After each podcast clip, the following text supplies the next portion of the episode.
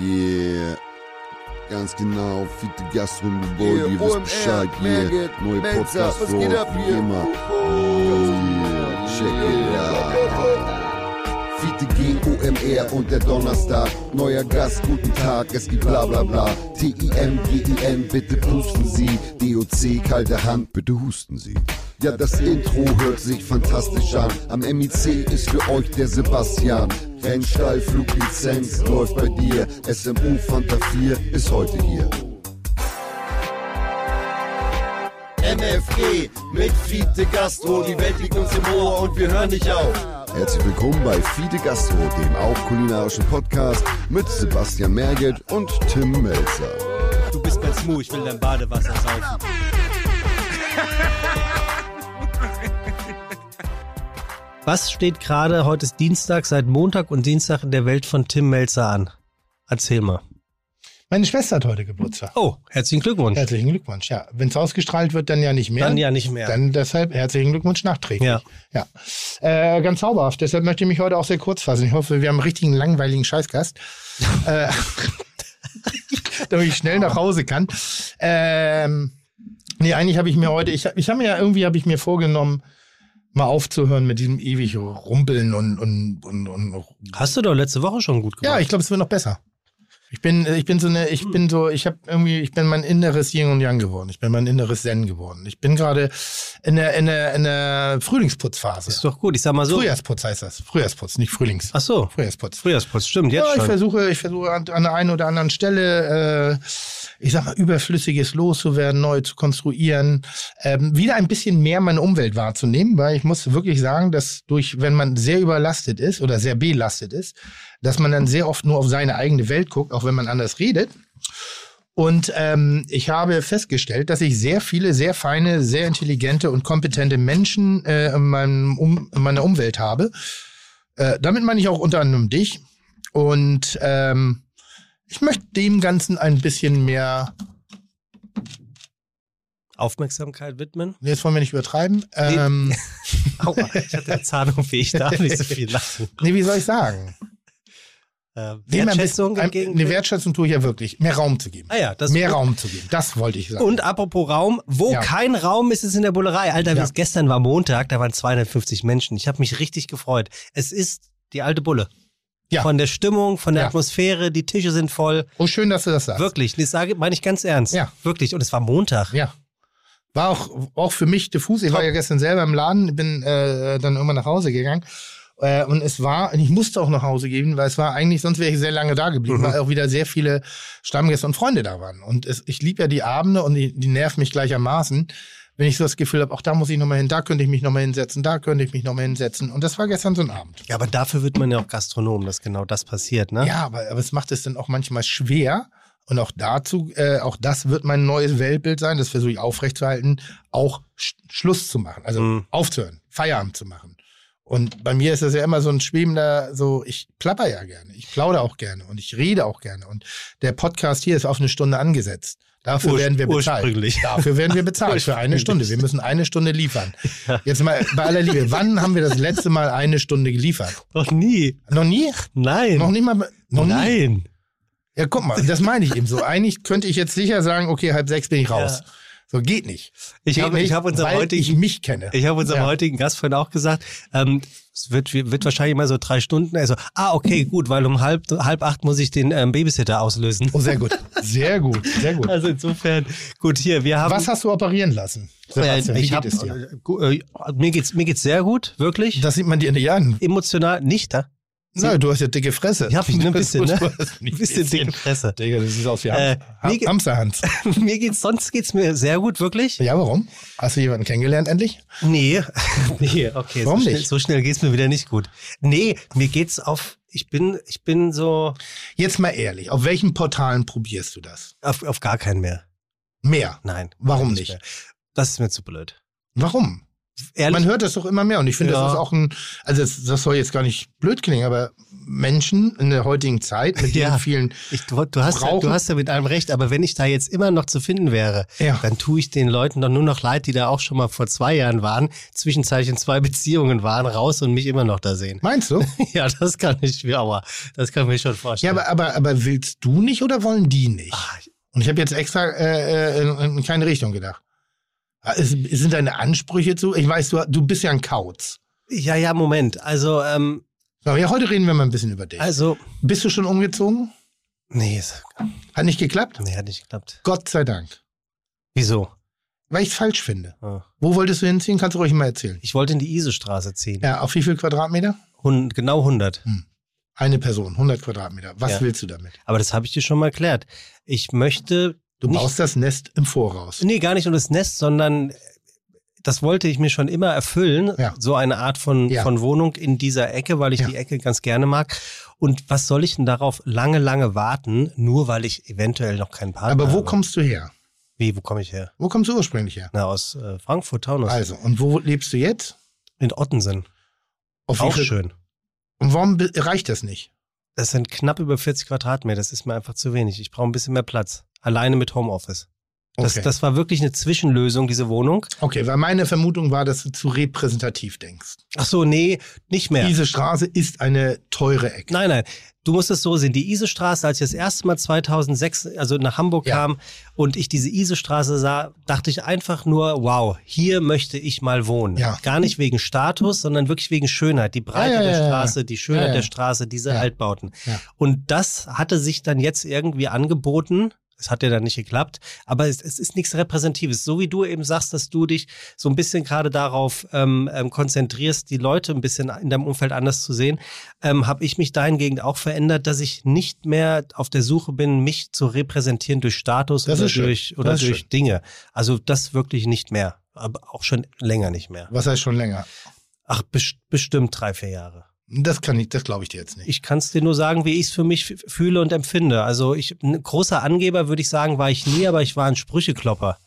Ähm, und bin ich natürlich an der einen oder anderen Stelle auch noch. Aber ich würde heute nicht mehr in die Isestraße ziehen, um zu sagen, ich wohne übrigens in der Isestraße. Das würde ich wirklich nicht mehr machen. Wo siehst du dich in fünf Jahren? Na, hoffentlich äh, in einer neuen, schönen Wohnung, die mir gut gefällt. Beruflich. Ähm, hoffentlich moderativ noch aktiver, als ich es jetzt schon sein darf. Und ist das nicht repräsentativ?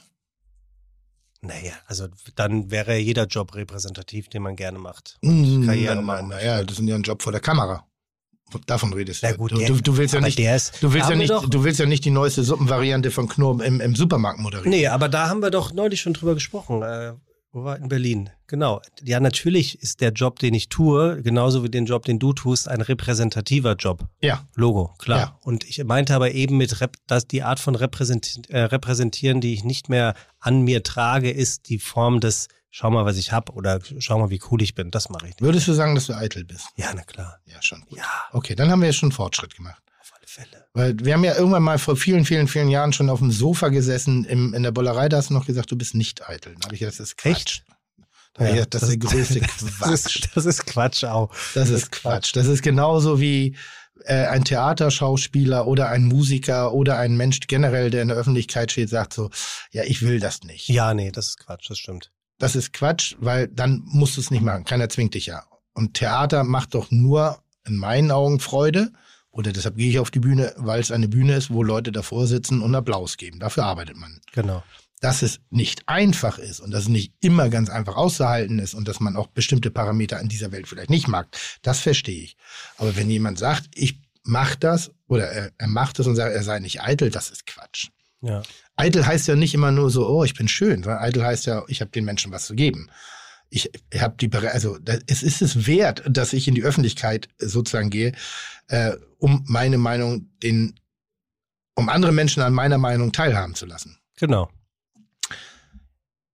Ich habe neulich ein Interview gesehen mit, oh, mit einem Comedian. Deutsch, Nee, Amerikaner, weiß, klein, schwarz. klein, kleine, kleine, kleine Knopfaugen, ein bisschen älter, weiß, 60 Jahre alt, würde ich sagen, so um die 60 auf jeden Fall, 60 plus. okayer Humor. Also ein guter Talker, äh, Stand-up eher nicht so geil. Und der sagte mal so, sein Problem ist, dass er keine Meinung hat. Mhm. Wie mein, also wie meint er das, dass er, dass er opportunistisch durchs Leben geht und sich immer anpasst oder? Nee, ich habe ja auch keine richtige Meinung. Nee, doch. Nee, mir ist aufgefallen, dass ich keine Meinung habe. Ich habe eine Meinung, die sich oft daran orientiert, was die Gegenposition sagt.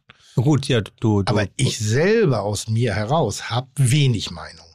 Okay, aber du bist. Ist das schlecht oder ist das gut? Ne, die Fra also ich finde es ja ich, eigentlich ich, gut. Ich würde sagen, wenn du, wenn du daraus nicht ein opportunistisches Handeln entstehen Was lässt, ist das? dass du dich wie ein Fähnchen im Wind drehst, wo du deinen persönlichen Vorteil siehst. Nö, nö, nö. Also du sagst jetzt zu mir, jetzt gerade Coca-Cola ist scheiße, du gehst nachher runter, rennst dem Coca-Cola-CEO in die Arme und der sagt, Herr Melzer, mit Ihnen wollte ich schon immer mal einen Vertrag machen mit Coca-Cola und du sagst, ich liebe? Coca-Cola.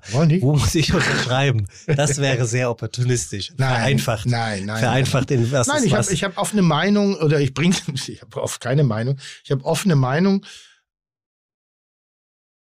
um die andere Meinung in Frage zu Ja, stellen genau. oder den anderen, der eine Meinung hat, den will ich, Na, du, den will ich du positionierst dich immer auf der auf Gegenseite, eigentlich um ein Gespräch entstehen zu lassen, um zu provozieren. nicht provozieren, um den anderen zu sagen, ob die Meinung, weil wenn jemand eine Meinung hat, hat er eine feste Position. Richtig. Und ich möchte eigentlich, be beziehe immer die Gegenposition, um den anderen drüber nachdenken zu lassen, ob seine Meinung wirklich so fest ist, wie er es empfindet, oder Mhm. ob das nicht ein bisschen engstirnig ist. Mhm. Verstehst du, was ich meine? Ich ver- ja, ich kenn's ja auch von dir. Also das ist wär, wäre mir jetzt ja nichts Neues. Ich weiß nicht, da müssen wir gucken, ob wir das ausstrahlen können. Ähm, muss ich an der Stelle mal sagen. Weil ich habe neulich mal über die Querdenker nachgedacht. Okay. Da müssen wir mal gucken, ob Das wir das ausstrahlen ja. dürfen. Ja, na, meine ich, meine ich mal so. Machen wir uns das nicht wirklich zu leicht, alle in einen Topf zu schmeißen? Ja, doch, das auf alle Fälle. Das auf alle Fälle. Weil Und- wenn man überlegt, was Querdenken eigentlich heißt, das ist, das war nie schlecht besetzt, dieses Wort. Genau. Das ist ein Andersdenker, jemand, der out Ja. of the box denkt. Und das Einzige, wo ich wirklich sage, was die Querdenker-Szene komplett falsch macht, ist, sich mit den rechten Säcken auf die Straße zu stellen oder Mhm. es zuzulassen und sich nicht deutlich davon zu distanzieren. Mhm. Das ist der Fehler. Und dadurch muss man diese Querdenker-Szene sehr in Frage stellen. Die Mhm. Bereitschaft sozusagen, weil ganz ehrlich, wenn, wenn ein Idiot neben mir sitzt, dann bewege ich mich weg. Wenn ich selber nicht ihn wegschicken kann, dann Mhm. gehe ich weg. Mhm. Und dann, oder verbal, wie auch immer. Das ist das, ich glaube, das ist der einzige Fehler. Deshalb, ansonsten wäre diese Querdenker-Szene per se, man muss auch mal eine andere Meinung aushalten. Und die, nur weil die anders denken, nur weil die anders eine andere Sichtweise auf die Dinge haben, muss es nicht immer gänzlich falsch sein. Ja, also definitiv. Ich, ich glaube auch, es ist, äh, es ist nicht das richtige Wort dafür gefunden worden, äh, um die Querdenker, die es eigentlich wirklich im schlimmsten Fall sind, nämlich die rechten Vollidioten, ähm, damit ähm, Das sind ja nur Radaubrüder, also Ja. Radaubrüder ist zu verniedlichen. Das sind ja nur Vollidioten. So Vollidioten, die das nur nutzen, die Gunst der Stunde, Ja. irgendwo Trittbrett zu fahren, um opportunistisch sehr gut. agieren an Ich der wollte gerade Stelle. sagen, opportunistisch. Ja. Ja, kann Weil man- sie kein Thema haben. man gerade. gut also sagen. gehen die Idioten auf das Thema. Ja, das stimmt. Unser heutiger Gast beschreibt sich als freundlich, interess- interessiert und experimentierfreudig. Mhm. Ich habe es heute mal so aufgebaut, dass Ja, wir es ja, ja. hoffentlich nicht direkt. Ja, Wenn ja. ihn seine Kinder, und das finde ich so schön, mal beschreiben sollten, Mhm. wünschte er es sich folgendermaßen. Als lustigen und sehr präsenten Vater, der ihnen viele Sachen gezeigt hat.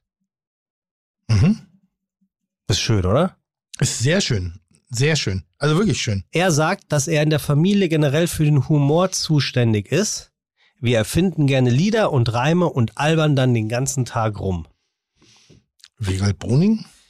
Wiegald Boning, ja. Generell sagt Wiegald Boning, ich habe mich mein ganzes Leben von Leidenschaft leiten lassen. So möchte ich es auch in Zukunft beibehalten. Das hört sich alles sehr gut an. Oder? Ja. Ein Leben ohne Leidenschaft, könntest du dir das vorstellen? Nein. Gibt es irgendwas in deinem Leben, was du tun musst, aber für das du überhaupt keine Leidenschaft aufbringen kannst, aber du musst es immer wieder machen? Ich lasse mich manchmal davon einkriegen. Äh, ähm, ich, betreue diverse Unternehmen, wo ich, äh, ich, ich sage das immer wieder, man glaubt es mir einfach nicht. Ich bin kein Unternehmer, ich bin Koch und ich bin, äh, habe Ideen, ich bin kreativer Kopf und ich glaube auch, dass ich hin und wieder an der richtigen Stelle mal Lösungsmöglichkeiten schaffe. Aber ich will mich mit Routine und Abläufen, mit Strukturen nicht beschäftigen. Nichts langweilt mich mehr im Leben. Aber du kannst diese Art von Aber ich muss es manchmal Unternehmung machen. nicht abgeben. Nee, ich muss es manchmal machen. Und ich mache das eher leidenschaftslos. Muss ich ehrlich sagen. Mhm. Ich mag den direkten Kontakt, ich mag äh, das Menscheln, ich mag das schnelle, plumpe Gespräch irgendwie so, aber alles, was dann kommt, das kommt ruhig an. Mhm. Okay. Unser heutiger Gast kocht gerne, nicht perfekt. Deshalb arbeite ich ja so viel. Weil ich ja auch viel falsch mache. Und ich muss vieles auch bezahlen, was ich falsch mache. Wie, das verstehe ich jetzt nicht. Was? Was, was machst du falsch? Ja, ich Jobmäßig? Ja, ich, mache- ich, Entscheidungstreffend? ich treffe ja falsche Entscheidungen. Ich setze auf falsche Pferde. Ich habe falsche Ideen. Und Ja. äh, um die bezahlen zu können, Ah, okay, nicht jetzt. alles ist einfach nur so, sondern einiges ist auch äh, verursacht auch monetären Ja. Schaden. Deshalb muss ich viel arbeiten. Okay. Ja, verstehe ich. Äh, unser Gast kocht gerne, Mhm. nicht perfekt, aber er brutzelt gut. Immer mit guten Zutaten, denn er gibt gerne Geld für gutes Essen und Trinken und vor allem Zutaten aus. Er Warum? sagt, wer einmal neuseeländische Meersalzflocken probiert hat, schmeißt jedes Fleur des Sale spöttisch in den Ausguss. Kann, unterschreibst du das? Keine Ahnung. Aua, ich darf nicht so viel lachen heute. da, dazu habe ich, dazu hab ich schon wieder, aber da können wir Oh. gleich diskutieren. Also das Thema Salz. Ja. Ein- ein leidenschaftliches warum, Thema Warum steht auf Salz eigentlich Haltbarkeitsdatum? Der, der Witz ist schon so alt. Wie Ähm, der Witz? hm? Ist das ein Witz? Ja, das ist ein Witz, Ach so, den, den, den, den, irgend- den irgendjemand, ich glaube, Lichter mal, nee, den habe ich sogar das erste Mal gemacht, äh, den Lichter dann aber irgendwann mal kopiert hat, dass äh, Johann Lafer äh, 10.000 Jahre oder Millionen Jahre altes Himalaya-Salz äh, verkauft, in dem Moment, wo es abgefüllt wird, nur noch eine Haltbarkeit von drei Jahren hat. Was macht der falsch Das oder was für dreckige Finger hat der? Ja, das ist sehr gut. So, und das hat sich dann irgendwann mal genauso wie Brüstaromen äh, verbal durchgesetzt. Okay. Entschuldige. Ähm, er hat mal mit Alfred Biolek Bubenspitzle gekocht. Übrigens, kurz nach dem Coming Out war das von äh, dem guten Herrn Biolek. Und daraufhin sagt, schon lange her. Mhm. aber. daraufhin sagt unser Gast zu ihm, ähm, die sehen aus wie, nee, er sagte zu, zum Gast, die Bubenspitzle sehen aus wie Knabenschwänze. Unangenehm. Unangenehm, oder? Unangenehmer Moment. Ja, total. Biolek fand's super. Also er hat das zu Biolek gesagt. Nee, Biolek zu ihm. Also er sagte, ähm, er, er kocht so gerne Bubenspitzle und die sehen so aus wie Knabenschwänze. Unangenehm. Ja, vielleicht kann er das Sehr gleich nochmal genau un- erklären, ja, wie es war. Wenn er mit seiner Arbeitsgruppe Also unterwegs Thema ist. Salz, Thema Schwänze. Sehr gut. Okay, Alles ja. mit SZH, SCH. Ähm, wenn er mit seiner Arbeitsgruppe unterwegs ist, also unser Gast hat eine Arbeitsgruppe, Mhm. in der er monetär ähm, unterwegs ist, dann kocht er Öff Giselle. Kannst du dir vorstellen, was das ist? Äh, Eier auf jeden Fall. Und äh, Giselle ist vielleicht eine seiner bekannten, also ist ja äh, Bœuf Bourguignon, äh, Giselle. Äh, und Giselle ist vielleicht einer seiner Verflossenen, die ihn morgens äh, diese Eier kredenzt hat und das hat er behalten. Seine Eierkredenz. Seine Eier kredenzt hat. Sowas in der Richtung. Ja, also du bist nicht ganz äh, falsch. Öff, Ei stimmt. Champignons werden klein gehackt, durch ein Tuch gepresst. Das wird mit viel Butter und Tomatenmark, Salz und Zitronensaft abgeschmeckt. Gibt eine braune Soße, ist unglaublich lecker. Mit Rührei zusammen ist es Öff Giselle. äh, Entschuldigung, ich habe gerade eine SMS gelesen. Wie du- Sag's nochmal. Öff Giselle. Jetzt habe ich ja wieder Ladung, Ja, ja. deshalb mein Handy hatte ich Ja, ja, ja. so, jetzt Ja, check ja. ich gerade Ja, mal. ja gut. Champignons weiß werden ich. klein gehackt, Ja. durch ein Tuch gepresst. Das wird mit viel Butter und Tomatenmark, Salz und Zitronensaft abgeschmeckt. Nur der Saft. Hm? Nur der Saft. Ja, das, was durch den durchs Tuch halt gepresst wird. Ist ja nur der Saft. Ja, offensichtlich dann nur das, der Saft. Aha. Ähm, Spannend. das gibt eine braune Soße und das wird dann mit Rührei zusammen und das Ganze nennt sich dann Öff Giselle. Also den Weg finde ich spannend jetzt wirklich. Ja? Ja. Das siehst du. Hast du, schreib, schreib mal auf. Weg. Oder, oder Straße mit SCH. Rosenkohl findet er zum Kotzen, Austern auch. Wie kann das sein, fragt er sich. Die mag man oder man hasst sie halt. Kaviar mit Sauercreme wiederum, das geht. Ja, du- ja, du- ja, ich höre zu. Ja, ja. Okay. Er ist der Typ, der alles irgendwie nicht so richtig gut kann, sagt er, was äußerst witzig ist, denn er fliegt selbst. Als er das erste Mal flog, konnte er es nicht fassen. Auf die Frage an seinen Fluglehrer, ob er das gerade macht, sagte der Lehrer, na, na sicher, Diggi, wenn du hier die Browser reinschiebst, dann gib ein bisschen Seitenruder und flieg das Ding hoch. Seitdem ist er komplett entflammt. Erst ultraleicht, dann Kunstflugschein gemacht, später Instrumental Rating, hat eine kleine Maschine sich selbst gekauft. Jetzt hat er eine zweitmotorige und fliegt überall hin, wenn es sich denn lohnt. Ich kenne zwei Leute, die einen Flugschein haben. Ja, er ist offensichtlich einer davon. Also es ist auch das offizielle Familienverkehrsmittel. Wenn die verreisen, dann nehmen sie das Flugzeug. Alle zusammen? Alle zusammen. Das macht die Königsfamilie nicht. Außerdem fährt er seit 20 Jahren mit seinem eigenen Du könntest mich Rennstall. jetzt fragen, warum? Warum eigentlich? Wegen der Thronfolge. Ah, Dass Rainer überlebt. ja. Meine Eltern sind früher auch nicht zusammengeflogen. Haben gesagt, wenn es passiert, dann ist wenigstens einer über. Finde ich irgendwie süß. Ja. Ja. Oder? Ich sag mal, sehr negativ denkend, aber Ja, das stimmt. Er besitzt eine Kunstfluglizenz. das finde ich geil. Das, äh, dabei, nee.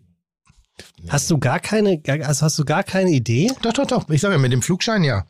We- we- Welche zwei kennst du denn beim Flugschein? Stefan Raab und SMUDO, Smudo. Smudo hat ein Der hat mir mal angeboten, mich mitzunehmen. Wer oder jetzt? oder, oder habe ich mich da reingequatscht? Wollte ich von ihm mitgenommen Smudo oder Raab? Smudo. Äh, da, also wir haben einen, einen, einen, oh Gott, wie heißt denn dieser Flug nochmal?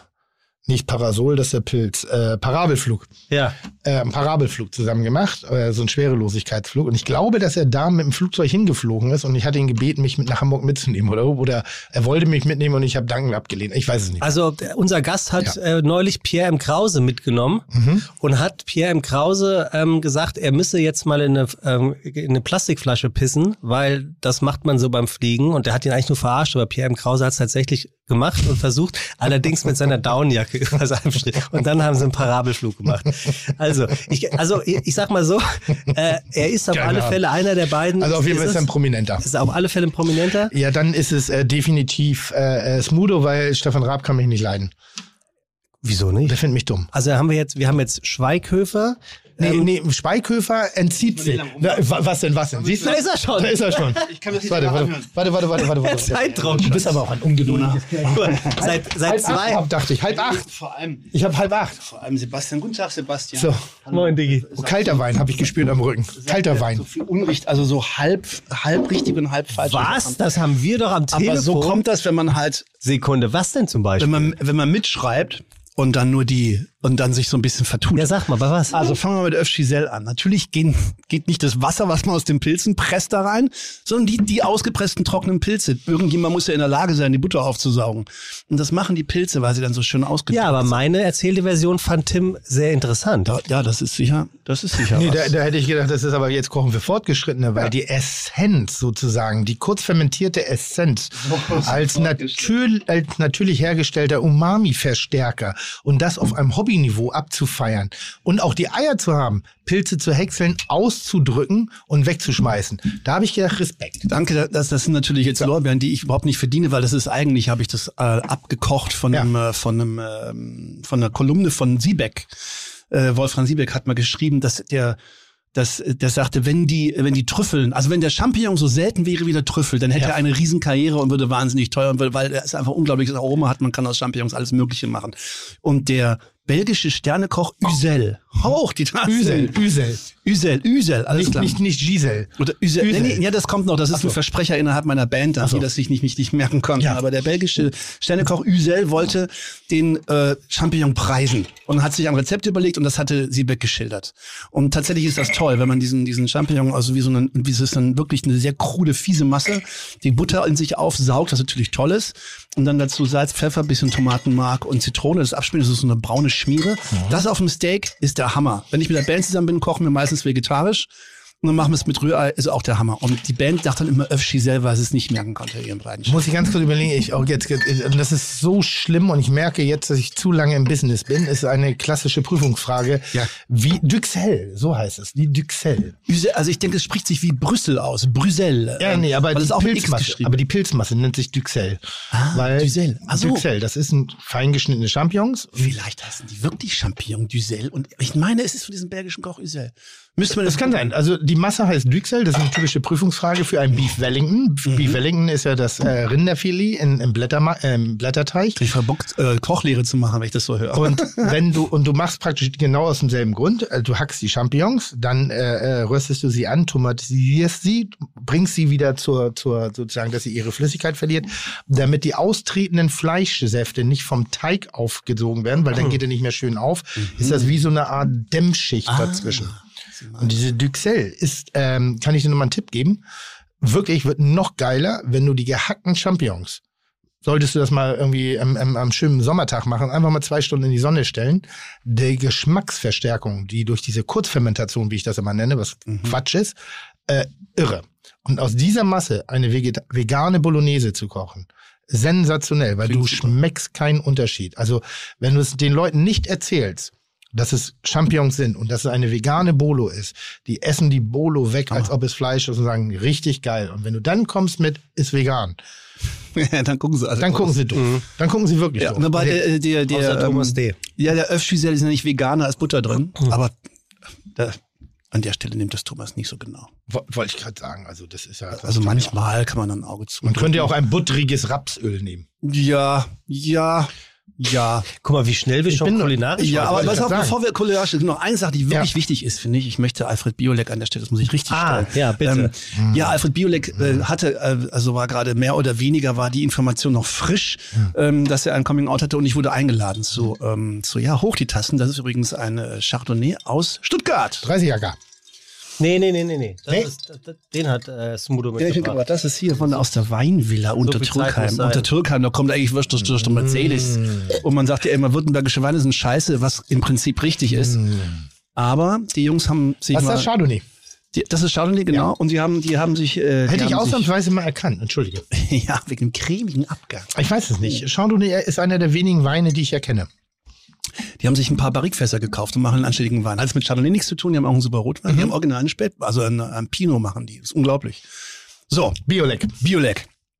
Biolek hat eingeladen, sollte kochen und äh, da war ich, da, yes, also war ich mit Kochen gar keine Ahnung. Aber ich dachte, wenn ich da hingehe, dann mache ich was Schwäbisches und zwar Bubespitzle. Bubespitzle ist eine Mehlnudel ähm, und die wird so gerollt mit der Hand, dass sie dann aussieht wie ein kleiner Penis. Ähm, wie ein junger Penis. Also einseitig gerollt. Nee, mit einer Hand. So, wenn man sich vorstellt, dass die Hand so flach und dann hast du, so wie du sie rollst, dann ist ja quasi die Handwölbung ist in der Ja. Mitte ein bisschen höher und dadurch kriegt ihr dann Spätzle. außen am Rand, der Äh, Spätzle hackst du ja. Schupfnudeln. Schupf, Schupf, ja, Schupf, Schupfnudeln. So eine Art Schupfnudel. Sch- ist eine Schupfnudeln, ja. Bubespitzle, Schupfnudeln. Ich glaube, es ist so das Gleiche. Ja, genau. Okay. Und ich habe den Redakteur gefragt, ähm, das ist auch eine sehr lustige ähm, Redaktion, habe ich gefragt, ob es in Ordnung ist, wenn ich Bubespitzle mache, weil ich das einen lustigen Gag finde. Ja. So im Zuge des Coming Aus. Das fanden die Hammer und haben das gefeiert und fanden das super. Und wir haben dann als Süße gemacht mit Vanillesoße und Mhm. so weiter. Und wir haben dann erstmal ganz grob, eine grobe Nudel, erstmal so eine Wurst gerollt. Und dann sagt der, sagt Alfred selber, das ist schon, weil er selber nämlich aus Schwaben kommt, das ist das Herrliche dabei. Und das ist schon kein, das ist schon kein Spitz, das ist schon, das ist schon kein Spitzle, das ist schon Spitz, so als Scherz. Oder wenn die, als die Nudeln hochgekommen sind und die, die Bubespitzen hochgekommen sind im Wasser, meinte, oh, da kommt sie, da kommt sie. Hat immer schwäbische Scherze gemacht, fand es ein Hammer. Ein ganz großartiger Gastgeber mit einem riesen Humor und äh, Ja. war absolut legendär. Wir sind am anschließend noch äh, essen gegangen, alle sind natürlich noch essen gegangen, erst nachdem das ganze Team die Reste auf ist. Ich nehme das Ganze selber vom Kochfernsehen. Und dann waren wir alle unterwegs und hat er mir erzählt, wie ihr Monty Python nach Deutschland gebracht hat. Stimmt. Stimmt. Der war Unterhaltungschef in, äh, beim Bayerischen Rundfunk, beim Bayerischen Rundfunk und fand die halt immer super, hat von denen halt gehört, kannte den Flying Circus und so, war in Deutschland völlig unbekannt. Und hat sie eingeladen. Da hatten sie so ein Budget, so offensichtlich noch im Fernsehen, da wurde einfach diese Truppe eingeladen, haben das ganze Wochenende gemacht ähm, und haben sich äh, ähm, ausgetauscht und haben in München Sachen besucht. Unter anderem waren sie in Dachau und haben das KZ besucht. Diese Geschichte erzählen die Monty Python selber bei ihrem Talk, beim Aspen Talk Tapes, das ist eine Videoaufzeichnung von einem berühmten Interview von ihnen. Da erzählen sie, dass Alfred mit ihnen im Camp in Dachau war. Und dann kamen sie an, aber es war schon geschlossen. das ich konnte leider nicht hin. Und dann hat ähm, einer der Monty Pythons aus dem Bus zu Alfred gesagt, tell him we're Jews, sag ihm, wir sind die Juden sind da. Und dann ist Alfred es nochmal aufgemacht. Und da haben sie sich so kaputt gelacht, dass sie es da nochmal extra aufgemacht So, und das hatte mir Alfred erzählt. Und es wurde tatsächlich, es findet sich live auf Monty Python Tapes. Das also unfassbar. Der Gag ist quasi auf beiden Seiten angekommen. So viel auch zu dem, äh, zur kulturellen, historischen Relevanz von. Ich meine, er ist ja äh, Alfred kürz, Biolek. kürzlich verstorben und es war ja wirklich so, er wird als der große Grand Seigneur, der, der, der Meister des Gespräches, der Meister des Ganzen. Meinst du, dass er zu den heutigen Zeiten mit der, mit der PC-Correctness in allen Ebenen mit, mit seinem, und er hat einen sehr scharfzüngigen und manchmal auch grenzwertigen Humor. Und damit meine ich jetzt nicht gegen Randgruppen, sondern aber da waren einige Ist halt auch ein Rheinländer, ne? also ein- na klar. einige Tonalitäten drin, wo man heute so eher so, also als das Wort Knabenschwänze fiel, da wir, so, jetzt kommt das. Das ist in der Sendung nicht gefallen, das ist so, naja, aber, aber, aber, trotzdem so dieses Ding, dass der noch dieselbe Chance gehabt hätte, heute seine Brillanz an den Tag zu legen, oder wäre er schneller vom Fenster Wer gewesen? weiß, keine Ahnung. Also, es ist, also ja. Nee, ich glaube, so eine gewisse Rotzigkeit kommt immer gut an. Und, äh, und ich finde so, er hat eigentlich nicht irgendwie auf der Welle des Tabus, hat er eigentlich nie nicht, gar nicht, gesurft. nein, es ist einfach nur, äh, äh, das ist finde ich ja so faszinierend. Wir gucken immer so gerne auf die alten, vergangenen Zeiten der großen Unterhaltungsmenschen zurück. Und dann denke ich manchmal so, ja, weil sie sich facettenreich darstellen konnten, weil sie nicht in einer Erwartungshaltung drin waren. Die hatten ihre kleinen Skandelchen, das hat aber nicht immer sofort die Karriere gekostet. Achso, du Da meinst, sind- weil du meinst, weil die, weil die Gesellschaft nicht auf jedes Wort gucken konnte und auch nicht geguckt hat, ob das Oder wenn, politisch sie- korrekt oder war. wenn sie es ge getan hat, dann ist es über den Marktplatz nicht hinausgegangen. Ja, gut. Ja, wobei dies, äh, ja gut, okay, so eine Skandalisierung kann schon mal ein bisschen aus Versehen passiert, im Blätterwald, im, im Shitstorm-Rausch sozusagen, aber so richtig was beenden tut es eigentlich nicht, weil im Ker also so richtige Kacke haben die doch eigentlich auch nicht erzählt, dass man sagt. Also Nein, jeder Shitstorm ist ja auch eine Form von, von Promotion. Ja, ich, ich, ich habe gerade so ein Ding, unseren letzten Podcast, den wir aufgenommen haben, haben wir in Frankfurt anlässlich der Busche-Gala im Steigenberger aufgenommen. Und ich habe ein kurzes Interview gegeben, äh, anlässlich der Gala, welchen Preis ich bekomme. Ähm, parallel wurde mir noch gesagt, dass Steffen Hensler auch einen Preis bekommt. Da habe ich spielerisch äh, wutschnaufen die Veranstaltung verlassen, also für zehn Sekunden genau. Und hast gesagt, ah, Ficker kann nicht mal. das ist unmöglich, der kann doch nicht sein. Ähm, und im Rahmen dessen habe ich auch erwähnt, dass ich, äh, äh, oder ich wurde angesprochen, dass ich abgenommen habe. Und dann hat er gefragt, wie viel? Dann habe ich gesagt, 10 Kilo ungefähr. Und dann hat er gesagt, wie hast du gemacht? Und dann habe ich ja, erstmal habe ich neun Tage lang nichts gegessen. Teekur, Fastenkur, Meierkur nennt man das. Also unter medizinischer Betreuung. Den Zusatz habe ich nicht erwähnt. Und dann habe ich natürlich aufgrund von Stoffwechselumstellung, aktiveren Schlafverhalten etc. weitere Kilos abgenommen, was sich insgesamt zu einer Summe von 10 Kilo bewogen hat. Ich kriege jetzt Zuschrift, also das Ding geht durch, durch einen Blätterwald, zumindest hier in den Social Media. Äh, Wunderdiät Tim Melzer, 10 Kilo in neun Tagen. Mediziner streiten sich, ob das äh, eine, eine, eine Relevanz hat. Sie warnen mich, äh, Herr Melzer, das hat ein, äh, erzeugt ein Jojo-Effekt. Wo ich sage, also alles Quatsch, ich habe doch gar nichts gesagt. Ich habe nur gesagt, ich habe 10 Kilo abgenommen. Du hast Hilfe- berichtet. Ich Das habe ein berichtet. Bericht, ja. Nix. Und jetzt habe ich auch Zuschriften bekommen von Leuten, die wollen teilnehmen an dieser Diät, weil sie sagen, wenn das wirklich funktioniert, dann Bitte, machen wir das auch. Geschäftsmodell. Wollte ich gerade sagen, mach Ja. doch ein DIN, A- so laminier das ein, äh, Tim, Es ist nur falsch. Es ist nur falsch. bitte, das hier noch meine ich. Aber beim. Fasten sagt, ja, ich, beim Fasten 10 sagt man ja, wer viel Tagen, rumschleppt, nimmt auch viel ab in den ersten Wochen. Ja, oder, oder, oder auch so die, die, diese, diese Geschichte, als ich äh, ähm, während der ähm, Corona-Krise war ich ja so ein bisschen, bin ich an der einen oder anderen Stelle mal aufgetreten. Du hast ja bei Lanz geheult, sag's der doch. Äh, wirtschaftlichen Misslage, in der wir, die uns bevorstand, habe ich die erwähnt und öffentlich gemacht, äh, wie auch die Veranstaltungsbranche Mhm, hat gelitten hat. Und parallel dazu lief eine Sendung von äh, äh, Kitchen Impossible und dort musste ich beim Hexer mit Kohle kochen, also mit Kohlepulver. Ich musste ein schwarzes Brot backen. Und in dieser Sendung äh, äh, sagt halt der Originalkoch, ja, da hat er zu wenig Kohle reingetan. Daraus macht die Bild eine Schlagzeile. Melzer geht die Kohle aus. In, Bild ist aber schon manchmal echt gut. ja, ja, aber wirklich, Also Melzer von geht die Kohle aus. von den Headlines auf alle Fälle. Das wird so geil. Dann beschreiben die komplett korrekt den Ablauf, dass ich zu wenig Kohle reingetan habe. Jetzt ist, sag ich mal, der Fleißparameter. Ich weiß nicht, wie man diese diese äh, äh, Abteilung dann nennt, die dann irgendwas abschreiben, irgendwelche äh, wird ja, Redakteure? wird ja nur noch zitiert. Ja, So, das geht immer, äh, ist immer so quer verbinden. Egal, man, ja. Und irgendwann wurde draus Melzer pleite. So wirklich, das konntest du so sehen. Melzer geht die Kohle aus, Melzer kein Geld, Melzer das, Melzer pleite. Innerhalb von zwei Tagen. Und ich dachte so, wow, wie schwer ist das eigentlich heutzutage, sich von Fehlinterpretationen und Ähnlichem freizusprechen? Oder jetzt auch gerade bei diesem Pseudo-Diät. Ding. Nochmal, ich habe keine 10 Kilo in neun Tagen abgenommen. Ich habe viereinhalb Kilo in neun Tagen abgenommen. Ja, der größte Teil ist Wasser und der Rest ist eine leichte Ernährungsumstellung und ich glaube verbesserter Stoffwechsel gewesen. Also für alle Leute, die glauben, sie müssten das jetzt ausprobieren. Eine 10 Kilo in neun Tagen Diät ist nicht drin, wenn du nicht, ich sag mal, ein Absaugegerät zur Hilfe nimmst. Ja, ich, ich habe gerade Intervallfasten gemacht und mache das immer noch. Super. Und das funktioniert super. Aber das habe in den letzten acht Wochen sechs Kilo weggenommen.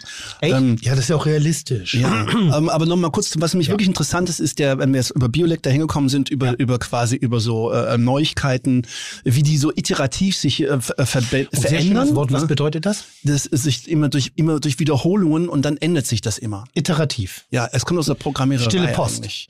Ähm, Ist eine eine Iteration ist doch, ist doch eine Gleichung aus Mathematik oder ist doch eine des, ich weiß nicht mehr, mit diesem komischen langen S von unten von, ähm, für eine Funktion. Eine Iteration ist dann, ach, ich weiß nicht mehr. Ähm, jedenfalls geht es darum, dass etwas mehrfach, Ich meine, es wäre eine mehrfach, Verdopplung von der Silbe. Ganz einfach. Ähm, äh, nein, äh, nee, iterativ ist die Wiederholung eines Prozesses und dann entstehen dabei immer Änderungen. Ähm, Wir haben ja Google. So, okay. So, so zum Beispiel ist eine Iteration. Ach so, also guck, das ist Iteration Ja, ja, grafisch. Aber guck Also mal, Iteration mathematisch. Okay. Jedenfalls, äh, also ich sag mal, die sich immer wieder verändernde Inda- Ja, Inhalte, die ja, original aus den Zitaten kommen und die dann irgendwie Querverbindungen mit anderen äh, Na Nachrichten. Und das ist so hart geworden, dass, ähm, wo wir früher nonchalant als Fantas Interviews gegeben haben, sind wir heute sehr genau und in der Regel lassen wir auch alles gegenlesen, speziell wenn du mit Agenturen zu tun hast, wie zum Beispiel mit der DPA. DPA, Deutsche Presseagentur, klingt so offiziell, das ist aber der schlimmste Verein von allen. Oh, ich finde Spiegel Online noch gleichwertig. Das sind natürlich auch ganz viele, weißt du, für ganz viele, die mal hier uns schreiben, und so das ist ein großes Heer von Menschen, ganz viele junge, ambitionierte Leute, vielleicht nicht, da geht's mehr darum, dass die Meldung Lärm macht. Und, ähm, und dann kommt es vor, dass wenn wir da, das nehmen speziell mit der DPR, dass wir wirklich jeden Satz daraufhin untersuchen und freigeben, dass er quasi, wenn er aus dem Zusammenhang gerissen wird, nicht zu viel Damage macht. Das ist eigentlich scheiße. Aber Klar, andererseits, auf der anderen Seite gibt es natürlich auch Journalisten, die sich die Zeit nehmen, das wirklich in einen Zusammenhang zu setzen. Und da ist man trotzdem nicht davor gefeit, dass aus einem schön ausgeklügelten, wundervollen Interview zwei Sätze rausgenommen werden, die irgendwie dann steil gehen. Die gute Nachricht ist aber auch, wenn man offensichtlich zu dem Personenkreis gehört, dessen Äußerungen derart durch die Decke gingen können, dann ist eigentlich alles in Ordnung. Also, das bedeutet, du hast, bedeutet, du hast, du hast, du hast Manchmal für, mein, manchmal für meine Mutter schwer zu ertragen, aber ja. Für einen selber, ja. Tim, ja, drück ja. doch mal die 8, dass wir Smudo hier begrüßen. Achso, wir äh, erstmal herzlich willkommen. Herzlich willkommen bei Fiete Gastro, der auch kulinarische Podcast mit Tim Melzer und Sebastian Merget. Chuck, Digga, Props, Digga, ihr habt meinen Respekt. Ihr macht Digga, Mucke, Schicke, Mucke, oh, wie gut das schmeckt. So, also, das war jetzt ein, ein schönes, langes Intro und für all diejenigen, die nicht wissen, wer Smudo ist, dass unser heutiger Gast überhaupt Zeit hat, bei uns vorbeizuschauen, ist fast schon ein kleines Wunder, denn tatsächlich wäre Smudo, der ja eigentlich Rapper ist, beschäftigt genug. Und zwar mit der Bekämpfung einer Pandemie, also im weitesten Sinne. Denn nach MFG startet der gebürtige Offenbecher 22 Jahre später mit APP auf einer ganz neuen Ebene durch und wurde, Achtung, Mitentwickler einer Applikation zur Datenbereitstellung für eine Kontaktpersonennachverfolgung und für die Risikokontaktbenachrichtigung im Rahmen einer Pandemie. Kurz, Tim, die Luca-App, richtig.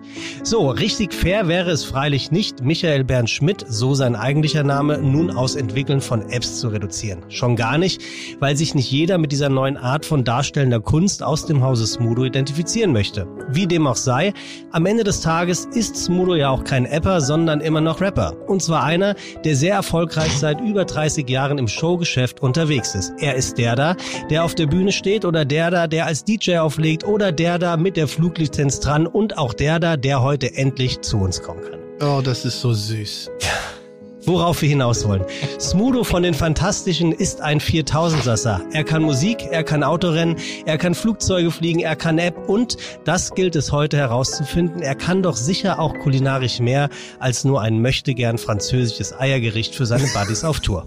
Vielleicht ja irgendwas mit Maultaschen oder Maulstopfen, wir werden es sehen. Wie auch immer, was auch immer, finden wir es raus, denn Achtung, heute ist wieder einer von den tollen Tagen, die wir gut ertragen und uns ständig selber fragen, warum uns all diese Gefühle tragen, nach denen wir uns wandten.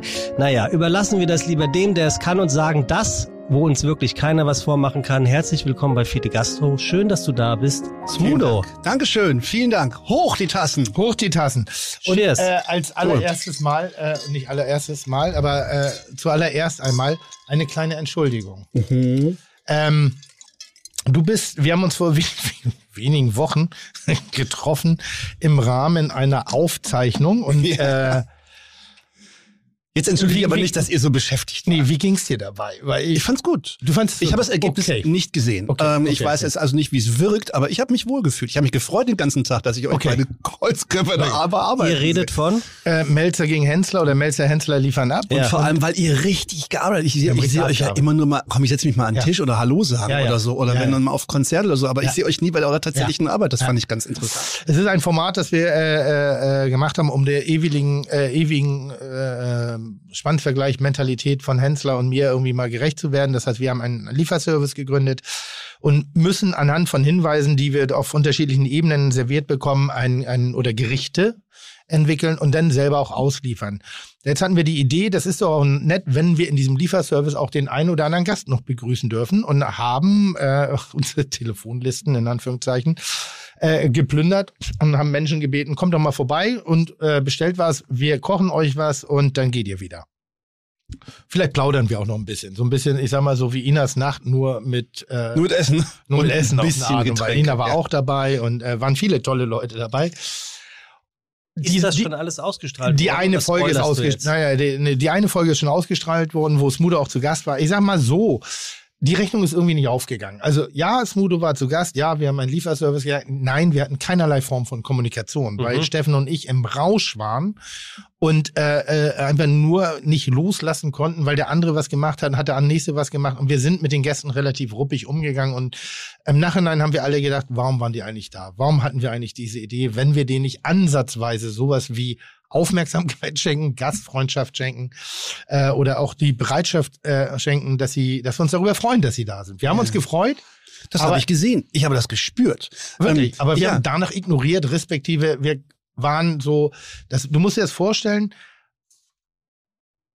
wir sind 100-Meter-Läufer gewesen im Rennen und Smudo steht an der Seitenlinie und wir haben versucht, ein Gespräch mit ihm zu Das führen also, während dieses Rennens. Ja, okay, also was, wenn man jetzt, also ich habe das Ergebnis nicht gesehen, ja, aber War was, nett, war super aber, nett, aber, super aber, charming. was, Also was vor Ort ein, ein Ding ist, wo man vielleicht sagen könnte, okay, was kann man, es ist ja, es ist ja ein neues Konzept, man probiert, probiert was aus und da muss man auch gucken, was kann man verbessern oder sowas. Was ich jetzt fand, ist, dass der, dass der Abstand da, wo ich sitze und zu euch in die Küche ist sozusagen alleine von der Distanz so weit weg, dass wenn ihr da äh, rumkocht, man kriegt kaum was mit, man kann sich also rein physisch, physisch nicht so Ja, richtig ja. unterhalten, ob man dann sich das klassische, aber das ist dann sicher auch etwas, das würde ich vielleicht erstmal auch mal ablehnen, weil es dann so klassisch wäre, ja, dann macht er irgendwie mit oder so, der Promi, und dann muss man den anleiten. Auf der anderen Seite fand ich es aber auch interessant, euch so unter Strom zu sehen und dann eben deshalb, genau deshalb, nicht ganz in der Lage sein, dem zu folgen, was äh, für einen Gast insofern herausfordernd ist, als dass der anfangen muss, irgendwas aufzugreifen und zu nehmen. Na ja gut, ich habe das Essen gegessen, ich habe ein Bier getrunken, ich habe noch ein Bier getrunken, ich habe einen Flipper gespielt. Aber als grundsätzlich finde ich, finde ich die gut. Ich muss mir das Ergebnis mal angucken, um da vielleicht was Konstruktives Bei mir war beizutragen. wichtig von wegen, dass du verstehst, das war keine Absicht und keine, Nein. keine Arroganz. Aber kriegst du noch so viel Ignoranz. Empathie in dem Moment tatsächlich Ja, hin, äh, dass das du so mich. aus dem Augenwinkel siehst, scheiße, ich müsste mich Ja, eigentlich zerreißt mich. Ich bin als Gastgeber. Gastgeber kümmern Ja, ja, und ja, ja, das ist was Gastgeber. denkt der jetzt wohl von mir? Komplett. Gerade Dann, wenn jemand sich was hast du denn gedacht, als Mudo jetzt eben reinkam? Was jetzt scheiße? Äh, vielleicht ist er jetzt sauer das von erste, was damals? ich geschrieben habe, war Entschuldigung. Entschuldigung, Entschuldigung. Komm, auf, weißt du was, was wir machen? Guck mal, ähm, Und, und, und dann zu, und dazu, hör mal, das, ich bin ja auch manchmal zu Gast, manchmal komme ich auch aus einer Sendung oder aus einem, einem Momentum raus und denke so, warum war ich jetzt hier? So, und manchmal, manchmal das weiß Gefühl ich, kenne ich aber auch. so, so, Warum wa- habe ich jetzt den ganzen Tag hier ja, vertändelt? ja, warum habe ich da nicht einfach was anderes gemacht, so, weil ich das ja nicht verstehe. Manchmal weiß ich noch, hey, das hilft gerade, das unterstützt, deshalb nehmen wir diese Unterstützung dankend an. Wir sind nur nicht der Gastgeberrolle gerecht worden. Was ich sehr charmant fand, ähm, äh, du hast das sehr gut abgeschnitten, du hast ein wenig unsere Arbeitsordnung in Frage gestellt ja, in dem ja. Abschlussinterview. Und es gab ein Sende, weil es gibt ja nochmal so ein O-Ton-Interview, was aus der nicht aus der Nicht-Beziehung irgendwie herausgezogen wird. Ist Arbeitsordnung, Sauberkeit am Arbeitsplatz? Ja. Oder? Ah, ja. Und dann hat Smo das sehr trocken formuliert und sagte, wovon ich ein bisschen überrascht war, war die Arbeitsordnung. also die Arbeitsordnung oder die, die, die Sauberkeit. Ich weiß, ja, also und dann gibt es einen Schwenk durch diese Küche und ich denke, leck mich am Arsch, das können wir nicht zeigen. Wirklich ein Schlachtfeld, fern von Gut und Böse, was aber dann wiederum die eigentliche Energie auch ganz gut zum Ausdruck das ist ja auch die Fallhöhe. Was du hast mir erzählt, ihr müsst fünf oder neun Gänge kochen da Nee, auf, wir müssen gar äh, nichts. Wir müssen nur einen Gang kochen. Aber ihr hattet irgendeine krasse Mission. Der erste Spruch kam, der erste Spruch kam, wir haben ein Buffet. So, das war als allererstes, war die, war die große Entschuldigung war, wir haben ein Buffet. Ja, ja. Wir sind im Stress. Entschuldigung. Ja. So, das war so das erste und deswegen hat es ja quasi in die Geschichte gepasst. Auf, Tim. Also da wollte ich mal Entschuldigung sagen. vergeben und es war Gut. überhaupt nicht schlimm und alles. Ich möchte dich jetzt hier zu einem äh, Kräuterlikör einladen, ein Unterberg. Das ist etwas, was mit der Band immer trinken übrigens. Das ist traditionell, das habe ich mitgebracht. Vorweg? Ja, ja, man trinkt es, also wir trinken es meistens so vor der Show, als Spaß. Wir knistern ihn Als auf. Du hast doch so einen schönen Namen dazu genannt, wie ihr das äh, nennt, wenn ihr es vor der Show trinkt. Äh, Hattest du da nicht eben irgendwas? Nee. Ach so, es ist, also wir trinken es. Nee, hat es ein. So, Flughöhe? Nee, was hast du gesagt? Ach so. Ähm, Was? nee, wir Egal. sagen, also wir sagen, also der, das hat jetzt nichts damit äh, zu tun eigentlich. Wir vor der Show halten wir immer die, sowas wie Zicke, Zacke, die? Faust an die Stirn. Wir sitzen, stehen in einem Kreis und sagen, wir waren mal Freundschaft. Und ähm, Ja, das das ist übrigens ist auch ein Monty Python Zitat. Das ist die jüdische Befreiungsfront. Die treffen sich auch mal, haben als Geheimzeichen immer die die Faust äh, am Kopf. Ein Comedy-Film aus den 70ern für all die jüngeren Leute. So und Unterberg ist ein klassischer Kräuterlikör, kommt aus äh, aus dem Sauerland. Mhm. Wir haben schon der der Emil Unterberg, der, der, Chef, der, der, der Besitzer, der Familienchef, der hat sich schon gefreut, dass wir es immer trinken. Und äh, man pfeift den an, so. Dann trinkt man ihn aus.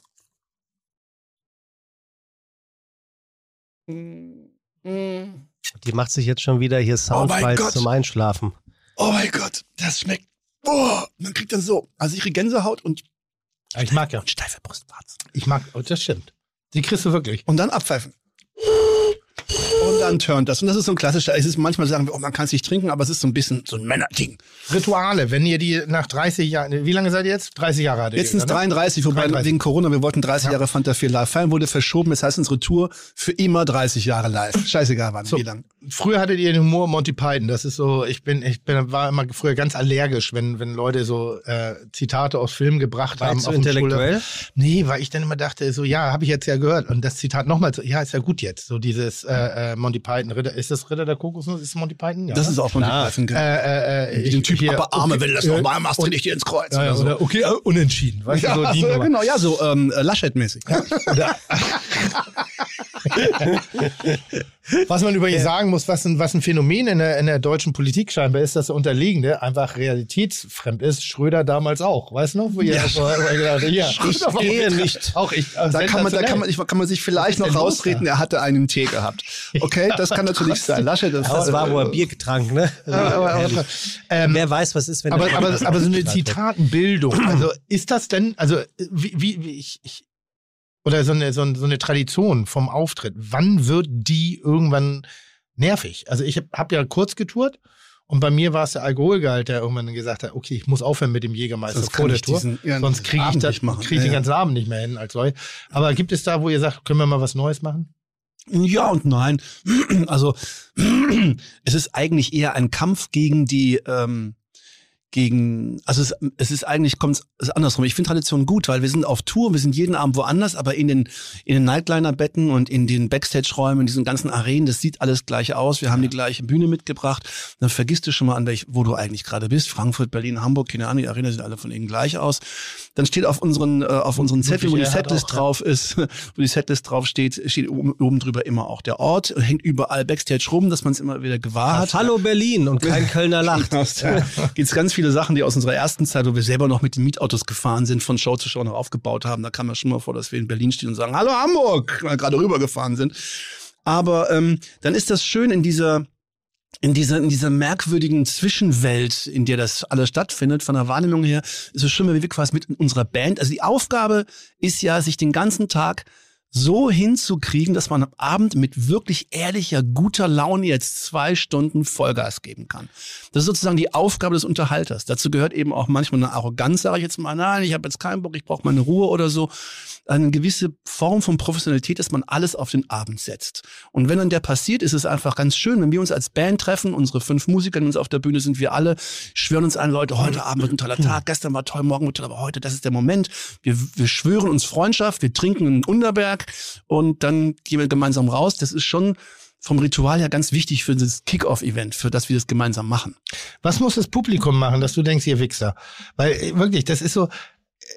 Ich habe ich, Fußball vergleiche ich ähnlich. Ne? Also Mhm. diese, diesen, ich liebe, ich habe auch die Doku geguckt oder generell liebe ich Live-Dokumentationen über Live-Konzerte, weil dieses Bild von hinten, die Scheinwerfer, diese graue, nobulöse, zwar akustisch wahrnehmbare Masse, noch keine Dinger, dann dieser Aufgang zur Bühne, die Handtücher, Ah, dieses Eingrooven genau. Und dann- und dann hier alleine und alleine da hier, und das ist manchmal ist es dunkel beleuchtet und dann siehst du nur, wie jemand die Taschen da beleuchtet, damit der Künstler nicht auf die Fresse fällt und die Leute rasten schon aus. Ja. Und manchmal gibt es eben dieses pompöse, das Ding fällt runter.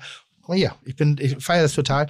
Ähnlich wie der Fußballer in diesem Gang. Ja. Da wird ja, wa- warst du mal im Fußballstadion, bist mal den Spielergang gegangen? Mhm. Es ist alles großzügig, nur der Spielergang. Ja, ja, der, schön der, schmal. Der, schön schmal. Und dann Gladiatoren, die in die Zirkus Aber ja, und Genau das ist es, öffnet ja. sich das und du kommst das. Und jeder, das frische grüne Gras gemäht, gerade eben, es riecht nach dem Gras. Äh, der das- da nicht läuft, bis er Blut spuckt, der nicht reit ist, das Digga, das sind 60.000 Leute, weil du in kurzen Hosen gegen einen Lederball trittst. Digga, benimm dich, reiß dich zusammen, das ist ein Geschenk. Und ich finde das ähnlich bei Live, ist das ja auch ein Geschenk. Da stehen zwar Leute, oder da sind Leute, und als ich getourt bin, ich habe nicht viel gemacht, aber ich habe ein paar, ein paar, äh, habe eine Tour mit 35 Auftritten gemacht, von drei bis 6.000 Leuten in der Halle. Und mich hat das fertig gemacht. Dieses, diese emotionale Hoch und Runter, dieses Mhm. Erleben dürfen, das hat mich richtig kaputt gemacht. Das, ist war so- tatsächlich was Anstrengendes. Wow, das also ist ist etwas, anstrengend. das ist etwas, was wirklich schwierig, wenn man das selbst nicht erlebt, äh, schwer ist zu erklären. Keine Ahnung, wenn ich der Familie nach Hause komme und sage, boah, ich bin so kaputt. Ja. Und wieso ist doch nur zwei Stunden Sport am Abend? Sag ich, ja, im Prinzip ja, aber die, tatsächlich ist es, eine, ist es auch eine emotionale ähm, Leistung. Also ich, das will ich jetzt gar nicht so romantisieren oder so, so, ach, es ist so, aber was einfach wahr ist, weil es ist was sehr archaisches. Wir sind alle Menschen, wir sind soziale Wesen. Wir, wir, wir, wir, für uns sind das Signale, weißt du, wenn ganz viele Leute schreien oder brüllen, wenn auf der Straße eine Demonstration ist und die rufen alle, äh, keine Ahnung, äh, Merkel muss weg, Merkel muss oder irgendwas, das ist auf jeden Fall eine Wirkung. Und es wirkt auch, wenn ganz viele Leute gleichzeitig was machen, ob sie zum Beat springen oder so oder alle applaudieren. Das ist etwas, was uns emotional mitnimmt. Und als Entertainer, und das hast du ja auch erlebt, äh, 35 Shows, wie, wie lange habt ihr am Stück gemacht und wie viele freie Tage Acht waren das immer? Habt ihr Ja. alle vier Tage oder fünf Tage einen Ja. freien Tag gehabt? Ja. Aber Wir machen es mittlerweile so, dass wir machen vier, fünf Tage und dann einen Tag und manchmal zwei Tage frei, weil es ähm, es macht es erm- ermüdet sehr und aber als Entertainer sozusagen äh, äh, dealst du damit, gehst damit um und weißt nach einer Weile auch kriegst du so ein Gefühl dafür, was jetzt eine Wirkung hat auf die Leute und was nicht und was stört und was nicht und trotzdem ist es aber eine, an, was eine, eine anstrengende emotionale Arbeit, die wirklich auch tatsächlich ermüdet. Bis Und man- warst du mal auf dem Fanta 4 Konzert? Ich, ja klar. Also wirklich. Nicht nur einmal. Unfassbare Energie. Und das ist ja äh, grundsätzlich überall im Musikgenre hinweg. Wenn, ich finde, Live-Performer sind Live-Performer und da gibt es wenig, wenig, oder nicht wenig. Es gibt viele, aber es gibt so, so, so Dinge, die muss man erlebt haben. Die muss man wirklich erlebt haben. Deichkind gehört für mich definitiv Ja, dazu. absolut. Gehört für mich dazu. Ob du die Absolut. Musik magst oder das nicht. sind die Könige der selbstgebauten Props auf der Bühne. Die Oder? haben die geilste Idee ist ihr Zugabenfloß. Was, Ja. also es ist Nee, das, ich finde das Fass am geilsten. Ah, das, äh, das Roll meine ich das ja. Fass das meine ich ja. Roll das das Fass, nicht das rein. Floß. Nee, Genau. Flo, Floß machen sie auch. Also, Machen sie auch. also ähm, hier Gummiboot, Paddel, alles, Paddelboot jedes Gummi. Klischee wird bei denen Ähm, gewichst. Irgendwie so. Hier Ventila Also- Ventilator und äh, Federn. Ja, und du kannst von der Start. Musik halten, was du willst. Da geht es nicht um. Es ist die Energie, die Ja. dort Ja. im Raum ist. Und Das ist 25 Years bei Fantas war auch eine unsagbare Mördertour, Mörder. wirklich Äh, so vielen sagen. Dank. Aber das ist das, was finde ich, was Live-Musik ausmacht. Also ähm, Ja, oder was, was eine Live-Band ausmacht vor allem. ja, oder auch das, das Erlebnis. Alles. Also ähm, das genau, das ist ein, das ist ein, das ist im Allgemeinen eine ganz eine, eine große Sache und die wirklich viele Leute mitreißt. Es wird viel davon gesprochen, wurde auch in den letzten 20 Jahren der Niedergang des fossilen Tonträgers. Was passiert mit Streaming, Spotify? Verdienen die Künstler noch irgendwas? Aber was wirklich einfach nicht zu ändern und, zu, und anders zu machen ist, ist live. Das ist einfach ein ganz besonderes Erlebnis. Natürlich kann man sagen, hey, warum sind die Tickets so teuer? Zwei Gründe. Erstens, die Leute zahlen es. Also warum sind amerikanische Turnschuhe so teuer? Weil sie, auch, wo sie aus China kommen. viel Ähm, zu teuer. Sie werden bezahlt, weil Leute richtig. bezahlen es. Und es ist so, das ist ein äh, Ereignis, das ist ein was Besonderes, das möchte man gerne machen. Das Verrückte ist, dass unter Corona aktuell äh, dieses ganze Geschäftsmodell sozusagen so schwer ins Wanken gekommen ist und sich komplett neu sortiert. Wir leben quasi historisch in einem komplett neuen Zeitalter. Wir haben es jetzt erlebt, dass ähm, wir äh, in ähm, dieses Jahr jetzt kürzlich erst in der Nähe von Stuttgart, unserer Heimat, in Weibling drei Konzerte gemacht haben. Da war auch noch, als wir sie geplant hatten, völlig unklar, wie viele Leute können kommen. Es waren dann 2000 am Tag, statt sonst an einer Show zwischen 10 und 20.000. Drei Tage Show, A 2000 Leute. Wobei die nach aktuellen Hygienebedingungen Bedingungen dort in Baden-Württemberg alle ohne Abstand, aber mit Maske, 3G. Das war ein super Gefühl. 2000 Leute von der Bühne, das rockt echt. Das war geil. Und, und wir haben wieder gespürt, was wir für einen tollen Job haben, was es für ein super Ding ist. Es war vor Corona schon so, dass wir das, naja, immer auf Tour die ganze Zeit, aktuelles Album, 30 Jahre Tourplan, ist schon so eine leichte Routiniertheit und eine, ja, und auch so ein bisschen eine, vornehme Langeweile einsetzt. Was, ja, super, wieder das gleiche Ding und so. Und dann ist es weg anderthalb Jahre und dann merken wir, wie sehr wir das brauchen und wie sehr wir das auch sind. Also da hat uns die Corona-Pause Leben eingeflößt. Und ähm, dann aber auch festzustellen, dass viele Leute deshalb nicht kommen wollen auf künftige Konzerte, weil sie unsicher sind über die Verhältnisse, weil sie nicht wissen, ob sie sich anstecken oder nicht. Es gibt eine große Zögerlichkeit auch bei den Leuten, die Tickets kaufen. Und deshalb ist es total schwierig in der Branche, Konzerte zu planen, auch für nächstes Jahr, weil man sich nicht wirklich sicher ist, ob man die 10, 12.000, die man an dem Tag bräuchte, um das zu finanzieren, überhaupt reinkriegt. Und das ist etwas, was ich so nicht, noch nicht gekannt habe. Dass so Kollegen aus der Branche am Telefon Ende des Sommers so einen echt, einen reell deprimierten Eindruck machen, weil sie wirklich nicht wissen, ob das jetzt, was ihre Branche, die es jetzt 20 Jahre lang so gut ging, jetzt sich komplett dreht. Aber würdest du sagen, das ist etwas, auf das du nach über 30 Jahren getrost hättest verzichten können? Oder ist das vielleicht nochmal was Revitalisierendes, nämlich mal eine komplett neue Farbe, die ihr so noch nie erlebt habt? Und in irgendeiner Form ist ja ein Ende in Sicht. Also jetzt Ja. passieren ja neue Dinge, die ihr so auch noch nie erlebt habt. Also beides. Natürlich, dass diese, die festzustellen, wie schön das ist, eine große Freude mit meiner Band zu haben und so. Hinzu kommt noch, dass wir jetzt im Zuge von Corona auch eine Menge Menschen, Freunde verloren haben. Unser Mischer Klaus, äh, der uns die ganzen ersten Alben gemacht und uns immer als Live-Mixer begleitet hatte, ist gestorben, zum Beispiel. An. Corona. Mit. Nee, nein, weder noch. Ich dann noch ganz klassisch am Lungenkrebs. das war als Dauerraucher. Entschuldigung, Nein, aber das Micha. ist, nein, nein, nein, natürlich, Micha klar. das, ne? ähm, Micha? äh, Michael, Michael, aber Ja. Srudo ist immer schon mein Spitzname in der Schule gewesen. Wenn mich Michael nennt, dann denke ich mal, ja klar, super. So, ähm, wo war ich stehen geblieben? Ja, genau. Ähm, also auch solche Sachen zum Beispiel. Und ein guter Freund von mir ist auch, ist auch verstorben kürzlich. Und, ähm, und da dachte ich auch, hey, ich bin jetzt 53. Ähm, das ist ein geiler Job. Ich muss mal aufhören, mich so, mich so einzumachen. Mit dem, und das wäre vor Corona nicht gewesen. Also es hat uns sehr viel Sinn gegeben und, und äh, es fühlt sich sehr gut an. Auf der anderen Seite, na klar kann ich verzichten. Wer kann nicht verzichten auf Corona? Totale Scheiße. Aber es wäre, ich meine, das Leben ist, wie es ist. Und ich, ähm, es ist so, dass ich, dass ich wirklich sehr, sehr viel Glück habe, weil es, weil es mir im Kern gut geht und der Band auch und, ähm, und wir die zwei Jahre Winterschlaf auch hinkriegen. Eine ganz doofe Frage. Warum hört ihr nicht auf? Gute Frage. Das, äh, das, die Frage wurde mal dem ähm, Björn, dem Schiffmeister von Fettes Brot, mal Ja. gestellt. Und der hat gesagt, weil ich sonst nicht weiß, was ich machen sollte. Und ich merke Gute immer Antwort. mehr, ich merke immer Sehr mehr, dass, dass, dass die Antwort auf Nein, mich ist ja gut, ist super. Ja, ich wüsste wirklich, also ich mache viele Sachen. Ich bin viel interessiert, aber im Kern bin ich auch ein fauler Strick eigentlich. Ähm, und ähm, wenn wir, wenn wir vorhin vom Kochen gesprochen haben, was du erzählt hast mit den feinen Zutaten, dann, dann ich bin nämlich auch total fauler Kocher. Ich habe keinen Bock auf den ganzen Killefit. Aber ich weiß, wenn die drei, vier Zutaten stimmen, dann ist es dann ist ein Rührei der Hammer, wenn es stimmt. Und ähm, das ist das. So, das Und wenn das Salz stimmt. ich, ich arbeite in der Unterhaltungsbranche. Also mir geht es darum, möglichst effektiv viel Unterhaltung zu produzieren. Ähm, aber ähm, ähm, Also ich kann sagen, warum ich nicht aufhöre, weil Ja. alles, was ich mache, ist eine halbe Stunde später weg und morgens braun in der Schüssel. Das heißt, ich habe immer wieder eine neue Motivation durchzustarten. Also es ist weg. Ja. Ich denke, das beim du, Kochen, beim Kochen denke bin ich das wieder manchmal allein auch. Das, allein. das Verrückte ist, Kochen war in den 80ern und 70ern, zwar- also Showkochen Ja. nenne ich es jetzt Ja, mal, ja, Unterhaltungskochen vor Publikum. Ja, ja. Das gab es so in dieser Ich Form ja noch beide nicht. Welten. Ja, genau, das beide Welten. Aber das gab es so vorher nicht. Und das ist so interessant. Das ging, glaube ich, in den 90ern richtig los, dass das so richtig Drive-Aufnahmen, die Kochshows und all das. Und das Tolle am Kochen ist, ähm, jeder macht das. Ähm, ähm, und es begleitet einen die ganze Zeit. Und neben, ich habe 20 Monate lang im Altenheim gearbeitet zum Beispiel. Also man sagt ja immer, Kochen, Essen ist das Sex des Alters, aber es ist wahr. Es hat halt mit Gefühl zu tun, mit, ähm, mit Leidenschaft aber auch. Auch das Essen, der ganze Vorgang, mit Gesellschaft, mit meinen Mitmenschen als soziales Wesen ist Essen, das gemeinsame Essen ist einfach das Ding. Und ähm, kannst du nicht mit der ganzen Familie auf den Tisch vögeln. Also Das ich meine, weißt du, Essen ist sozusagen die zweite Variante des, des Geilen. Das ist übrigens einer für mich, der, Entschuldigung, wenn ich da einmal ins, ins Wort falle, ich, ich weiß, ich sollte es nicht mehr so oft machen, äh, ein Hörerwunsch Nummer eins. Aber im Altersheim, Auf den Tisch vögeln. nee, aber du siehst Menschen alleine am Tisch sitzen und essen, anstatt daraus eine Tafel zu machen mit den Pflegern, mit dem, mit- also eine, es ist die Ersatzfamilie, es ist der andere Moment. Ja, und dann vor allem die ganze kulturelle Landschaft, Ja. die dahinter ist. Wo komme ich her? Ja. Wie wird die, die Salatsauce wird sahnig und mit Zucker gemacht in Westfalen. Aber die Salatsauce wird mit Essig und Öl gemacht, eher italienisch im Süden. Das sind alles Sachen, da reden die alten Leute drüber. Mhm. Das ist das, was uns beschäftigt. Das ich mache, ja, ich hatte mal so einen zwölf Wochen Kreativkünstler-Workshop gemacht nach so einem Buch. Das heißt, der Weg des Künstlers findet sich in der Esoterikabteilung.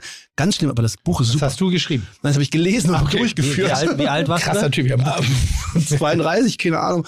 Ähm, ähm, und da ist, da gibt es so, so, weil es darum geht, wie kriege ich Ideen, wie geht denn das? Und in der Routine ist das schwierig, aber wie schaffe ich es, was, was, was Kreatives zu schaffen, ist ja Vorhandenes zu nehmen und neu zu kombinieren. Auf der anderen Seite ist die Welt aber so, dass es eigentlich jede Kombination schon gab. Mhm. Kann man also sagen. Mhm. Aber Inspiration oder auch Sampling im Hip-Hop, Inspiration ist auch, ich nehme was bereits vorhanden ist und gebe in einem Twist und mache es neu. Und in, wie geht das? Und in der Kreativtheorie sagt man, in einer von vielen Kreativtheorien, übrigens in den USA gibt es da so viel Literatur dazu, weil es einfach eine Professionalität gibt zum. Thema Kreativität, die in Europa so nicht bekannt ist. Und das ist auch ein amerikanisches Buch, was übersetzt wurde. Und da geht es darum, der, der, alles, was ich so lerne als Kind und als junger Mensch, als junger Erwachsener noch, ist so viel neue Information pro Zeit. Also zum ersten Mal küssen, zum ersten Mal, keine Ahnung, zum ersten Mal Auto fahren, Kaffee trinken. Ähm, das sind alles ganz enge, ganz eng pro Zeit äh, äh, Informationen, die alles in meinen kreativen Brunnen den auffüllt. Dann werde ich älter und alles wird routinierter und dann schöpft man aber als kreativ arbeitender er immer noch aus diesen Ersterfahrungen. Und es gilt, diesen Brunnen immer wieder zu füllen mit neuen Ersterfahrungen. Also mal, hey, Bungee springen oder uh, sechs Wochen lang auf dem Segelboot oder keine Ahnung. Die Droge habe ich noch nicht probiert, keine Ahnung, neue Ersterfahrungen schaffen. Und dieses Buch hat zwölf Übungen, die Ersterfahrungen schaffen. Eine ist eine Woche lang nichts lesen. Total schwer. Gar nichts. Gar nichts Nichts, keine WhatsApp lesen. keine Zeitung, kein WhatsApp. Jetzt noch extremer, das Buch ist vor WhatsApp erschienen. Also ich habe mich dabei ertappt nach drei Tagen, Keine wie ich, Straßenschilder. wie ich ja zum Beispiel. Also das ist auf jeden Fall sehr anregend, darauf zu achten. Aber Ja. ich, ich stehe, weiß nach vier Tagen nichts lesen, stehe ich in der Küche, mach die, hol die Cornflakes-Packung raus und merke, wie ich versonnen die, ähm, die, die Vitaminangaben lese da hinten drauf. Ah, das darf ich ja gar nicht machen. Und das so weg. So als Beispiel. Du merkst, dass du, einen, dass du, dass das ein dass es wie so eine Sucht ist, die da fehlt jetzt, die, die Substanz fehlt. Und eine andere ähm, ähm, Aufgabe war, wie kann, das andere Aufgabe war, dass man das Essen, was die Mama gekocht hat, exakt versucht nachzukochen. Schinkennudeln von Mama. Das ist so eine typische 70er Jahre, weißt du, viel Kohlenhydrate Ja, und so ja, halb. Fertigfutter. Und dann waren halt die, die Schinkennudeln, die Eier. Oder wie man sie nennt, die schwäbischen Carbonara. Meine Mutter kommt noch nicht mehr aus Schwaben. Das war das noch so, äh, so angepolnischt. Ähm, also angepolski. Äh, Kaffee Polski, ne? Filterkaffee heißes Wasser drüber stehen lassen und dann einfach runter damit. Und das schmeckt aber super nach Kaffee. So. Ähm, und äh, die, die, diese Schinkennudeln sind also diese, diese ähm, Bandnudeln und dann werden die mit bisschen Ei und Sahne und, und, äh, und, Schmierkäse. und Kochschenk und Kochschinken ähm, äh, als Auflauf, so aufgestockt im Ofen. Ohne Schmierkäse. Nee, nicht schmeckt, das wird nicht so derbe, es ist so ein Apfelmus drüber. Oh, das, ach, das schmeckt hammer. Und das koche ich mir. Ähm, war ein paar Monate mit meiner damaligen Freundin in der Karibik und koche mir das und sitze dann da in der Unterhose total In der verschwitzt. Karibik hast du In die der Karibik, Schinkennudeln draußen mit die Apfelmus. Moskitos und ess, äh, und ess äh, Schinkennudeln mit Apfelmus von Mama. Und das macht pink und du erinnerst dich an deine Kindheit. So lebendig, ist unglaublich, weil gerade Geschmack sowas krasses ist das zum Beispiel. Und dann den Kindern dieses, meinen Kindern das Essen beibringen. Und? Wie ich es kenne. Von? Schinkennudeln kommen gar nicht an. Ja, mein Problem. Öfschisel geht so. Hühnerfrikassee. Aber ich mache zum Beispiel Pfannkuchen, auch so, auch so wie Mama, mache ich eigentlich gar nichts rein. Kein Ei, ich mache nur Mehl und äh, Milch. Und ganz bisschen Salz. Also total plain und dünn. Und dann mache ich total 70er auch, Zitronenkonzentrat und Zucker. Nix weiter. Das noch drüber und Zimtzuckerrolli. Und die Kinder lieben das. Alle drei Kinder im Kindergarten, wenn es Pfannkuchen gibt. Wo ist die Zitronensauce? Wo ist die Zitronensauce? Ich esse das nicht so. und so, das sind so Sachen. Das ist das, was eben Essen auch macht. Ey, du redest so wahnsinnig viel und so wahnsinnig Spannendes. Ich habe so viele Fragen hier äh, parallel aufge, äh, au- aufgeschrieben. Äh, wa warum, äh, wie gesagt, hört ihr nicht auf? Ist einfach nur die Frage, da, was, was ich bewundere. Ich war nämlich gestern in einer Quiz-Sendung und ihr wart Bestandteil einer Frage, ähm, wer die erste Hip-Hop-Rap-Schallplatte in den deutschen Charts hatte. Da wart ihr als Antwortoption. Ihr wart es nicht. Weißt du, wer es war? In Ja, deutschsprachig? In deutschsprachig. Äh, Ja, äh, Manfred Sechsauer und Thomas Gottschalk ähm, und, und Frank Ja. Laufenberg haben Stimmt. Rappers Delight. Stimmt, seitdem finde ich Rap. Thomas cool. Gottschalk? Ja, ja. Ja, also ja, das ist exakt die Antwort. Das ist natürlich. Wird ausgestrahlt. Ich sag mal, ich verrate jetzt nicht zu viel. Das ist eine Frage für ein sehr Ja. spannendes. Ich, aber äh, wir haben wir haben es falsch beantwortet. Nee, Gottschalk haben's- ist bis heute stolz darauf. Ich finde, das das, darf der nicht sein. Doch, der, Nein. das ist der, der Guck Gottschalk. mal, aber da, nein. dafür wurdest du von Nein, nein. Thomas Heck entdeckt. Das ist auch Nein. schön, oder? Nein, nein, das darf, das darf, also das war so, oh nee, keine schöne Antwort. das war, Stimmt, Antworten, die will das man war nicht aber haben. im Moment Frank Laufenberg, das war eine Radioidee. Weil das krasse ist, Gottschalk, auch Ra- Frank Elsner und Sechsauer und das ist alles so, Ja, so 60er Ja. Jahre Radio Luxemburg, Ja. Gecastete Talente. Die haben ausgeflippte Sachen gemacht. Ja, genau. Und dann war eben Sugar Hill Gang war ein Welthit. Ja. Dann haben sie, die sabbeln noch sogar am Radio, dann sabbeln sie eben auf die Platte. Total logischer, öffentlich-rechtlicher Radiowitz. Ja, aber dass das in die Charts geschafft hat und als sozusagen erste Single gilt, das fand ich nicht keine schöne Antwort. Live Ich fand, äh, live. da gab es ein paar Antworten, die ich nicht gut fand, die ich einfach nicht so, und das ist so geil. Ich bin dann auch wirklich Du bist dann auch noch Ja, Redakteur. vor allem, wirklich, vor allem frage, 24 Scheiße. Stunden später bist du noch wütend. Und das ist ja Also, nicht, man merkt's ja. ich bin einfach nur wütend über die Realität und ich denke, nein, das ist nicht richtig. Das ist nicht richtig. Thomas Gottschalk ist bitte nicht die erste Chartplatzierung. Es hat sonst immer gedauert, dass Radios Trends, auf, äh, Trends aufgegriffen haben Ja. und dann eine deutsche Verballhornung draus. Das hat mich das, da war ich ein bisschen pissig mit. Aber aus mit- der Zeit Und ich möchte, ich möchte Thomas Gottschalk Gottschalk ja. nie auf einer Preisverleihung sehen, wie Reich Ranitzky damals und sagt, das Fernsehen heutzutage, das ist ja alles so. Wenn du siehst, was der für Scheiße gebaut hat, der hat die Supernasen gedreht. Ernsthaft. Aber es sind gute Filme. Der hat Piratensender Powerplay. ja, hab ich gesehen. Ja, mit Mike Also, Krüger. Ey, bitte, das sind gute die Show, Filme. der- die Show Telespiel, das war, das Tele- war oder? Nein, es Finde ich gibt. Dinge, die hat er gemacht und er ist der Grand Seigneur und einer der letzten, die wir noch haben. Aber auch um dahin zu kommen, hat er auch viel Erfahrung sammeln dürfen und sich verbessern Ja, dürfen. natürlich. Wenn wir die Qualität seiner Ersttaten heutzutage an, an dann wäre der nicht mehr im Internet ein Phänomen. Aber ist, Außer das, ist das nicht wie- bei uns allen so, wenn man die Qualität ich der ersten nur sagen, Taten ich wollte nur sagen, man soll nicht immer so die Vergangenheit irgendwie schön machen. Das Ähm, Verrückte ist übrigens, dass Gottschalk bei dieser Rap-Nummer der ausgeflippte Jugendliche war, den sie so mitgenommen haben. Ja, ja. Viel peinlicher ist das, dass so Manfred Sechsauer Sechsauer, und Frank Sechsauer, also, ja. Manfred Sechsauer ist schon, das ist schon was. Ähm, aber Gottschalk, naja, egal. Okay, jedenfalls, oh hey, ich sehe da aber auch eine Leidenschaft. Eine inhaltliche. Für was? Für beschissene Quizfragen. Ja, ich, Bei dir? ja, ich, ich, mich, mich macht das Leben manchmal wütend. Also so, es gibt manchmal so Dinge, die finde ich nicht schön. Und ich finde das, äh, finde ich nicht schön. Was guckst du mich jetzt dabei an? Nein, du, äh, einfach so Banalitäten, so wo es gibt noch eine, es gibt noch eine Frage, die betraf Adele und ich finde Adele ist ein Stimmenwunder und wirklich geil. Ich habe die live gesehen, unfassbar Mhm. geile Stimme. Eine Power. Hat, hat nicht viele Lieder gesungen, weil sie das nicht viel durchhält, habe ich auch erzählt die Geschichte. Und dann gibt es eine Frage zu ihr. Und diese Antwort macht mich wütend. Na, sag mal. Nee, ich kann, ich habe jetzt schon einen. Es ist, Kannst du doch machen. Nein, wir, wir können das doch rausschneiden. Nein, nein, nein. Nein, das ist wirklich so. Und diese, die Antwortmöglichkeit ist natürlich Multiple Choice, damit wir Prominenten auch sowas wie Wissen an den Tag legen können. Ja, das haben wir oft genug Und der, und der Manager sagt, Manager von hinten A für die Nee, nee, Sicherheit. ansonsten, da, sonst, sonst würde, würden die gar keinen mehr finden. Weil, Ah. äh, und diese Antwort na, hat mich so, die hat mich fast ein bisschen traurig gemacht. Ich hab gedacht, das ist so wie Backstage, hatten wir auch kurz das Thema. Manchmal denkt man, oh, Alter, Backstage-Pässe ist super. Und dann gehst du manchmal Backstage und denkst so, oh, ich, ich wäre lieber vorne geblieben. Weil ich sehe hier Dinge, die machen das kaputt, was ich hier sehe. Das ist so die, die, die, die, das, das ist nicht richtig. Das ist einfach nicht Vor richtig. allem nicht bei R. Kelly. Aber das ist was anderes. Ähm, ich, hattest du eine Frage? Sonst würde ich nämlich mal auf ein Thema zu sprechen Und ich kommen. wollte einfach nur, nur bestätigen, was du von gesagt hast, was Kreativität angeht, ähm, Mhm. dass ich eben glaube, dass der Verzicht die wahre Kreativität hervorruft. Also dass da Das die eigentlichen auch, ja. Dinge, das ist eins meiner großen Probleme oder meiner großen Leistungen. mit Aus einer jetzt erst Rechthaltung heraus dann? Nee, das ist einfach so, ich, ich komme vom Land. Ich komme jetzt nicht vom Dorf, aber ich komme aus Pinneberg. Und wir hatten, ich sag mal, 25 coole Leute in meiner Altersgruppe. Also musst du ein wenig flexibler sein, um mit dir dir- einen Bekanntenkreis aufzubauen und redest auch mal mit dem Arschloch und hast auch mal was mit dem Verwirrten zu tun. Und äh, du bist einfach ein bisschen entspannter, was so deine Auswahlkriterien angeht, weil du kannst sie nicht so eng fassen. Du musst ein bisschen offener sein. Du musst dein Freizeit finden. Wir Mhm. hatten eine Kneipe, eine Disco. In der Disco hatte ich alle Nase lang und nicht nur ich, sondern wir alle hatten alle vier bis sechs Wochen einmal Hausverbot. Also mussten wir irgendwie uns überlegen, wie lösen wir die nächsten vier bis sechs Wochen, bis wir wieder rein dürfen, weil der Türsteher noch voller war als wir und vergessen hat, dass uns Hausverbot Das ist wie in. Gerlingen, So, wo wir so. äh, als wir auch groß geworden Ja, sind. also Oder musst wie im City Club. wurde mit den. Rockern den Proberaum teils. Ja, ja, das meine ich eben so, wo, machen? wo einfach so, was, was soll das? Es ist so, du hast halt die Notwendigkeit und das habe ich auf meine Küche übertragen. Ich glaube, dass meine beste Phase in der Küche oder immer in den Momenten ist, wo ich kein Material zur Verfügung, wo ich keine Möglichkeiten habe, wo ich reduziert bin auf bestimmte Dinge. Der Thermomix ist ein super Mixer. Aber der macht Kreativität kaputt, weil alles nur noch püriert und perfekt püriert wird, so dass ich mir keine Mühe mehr geben muss.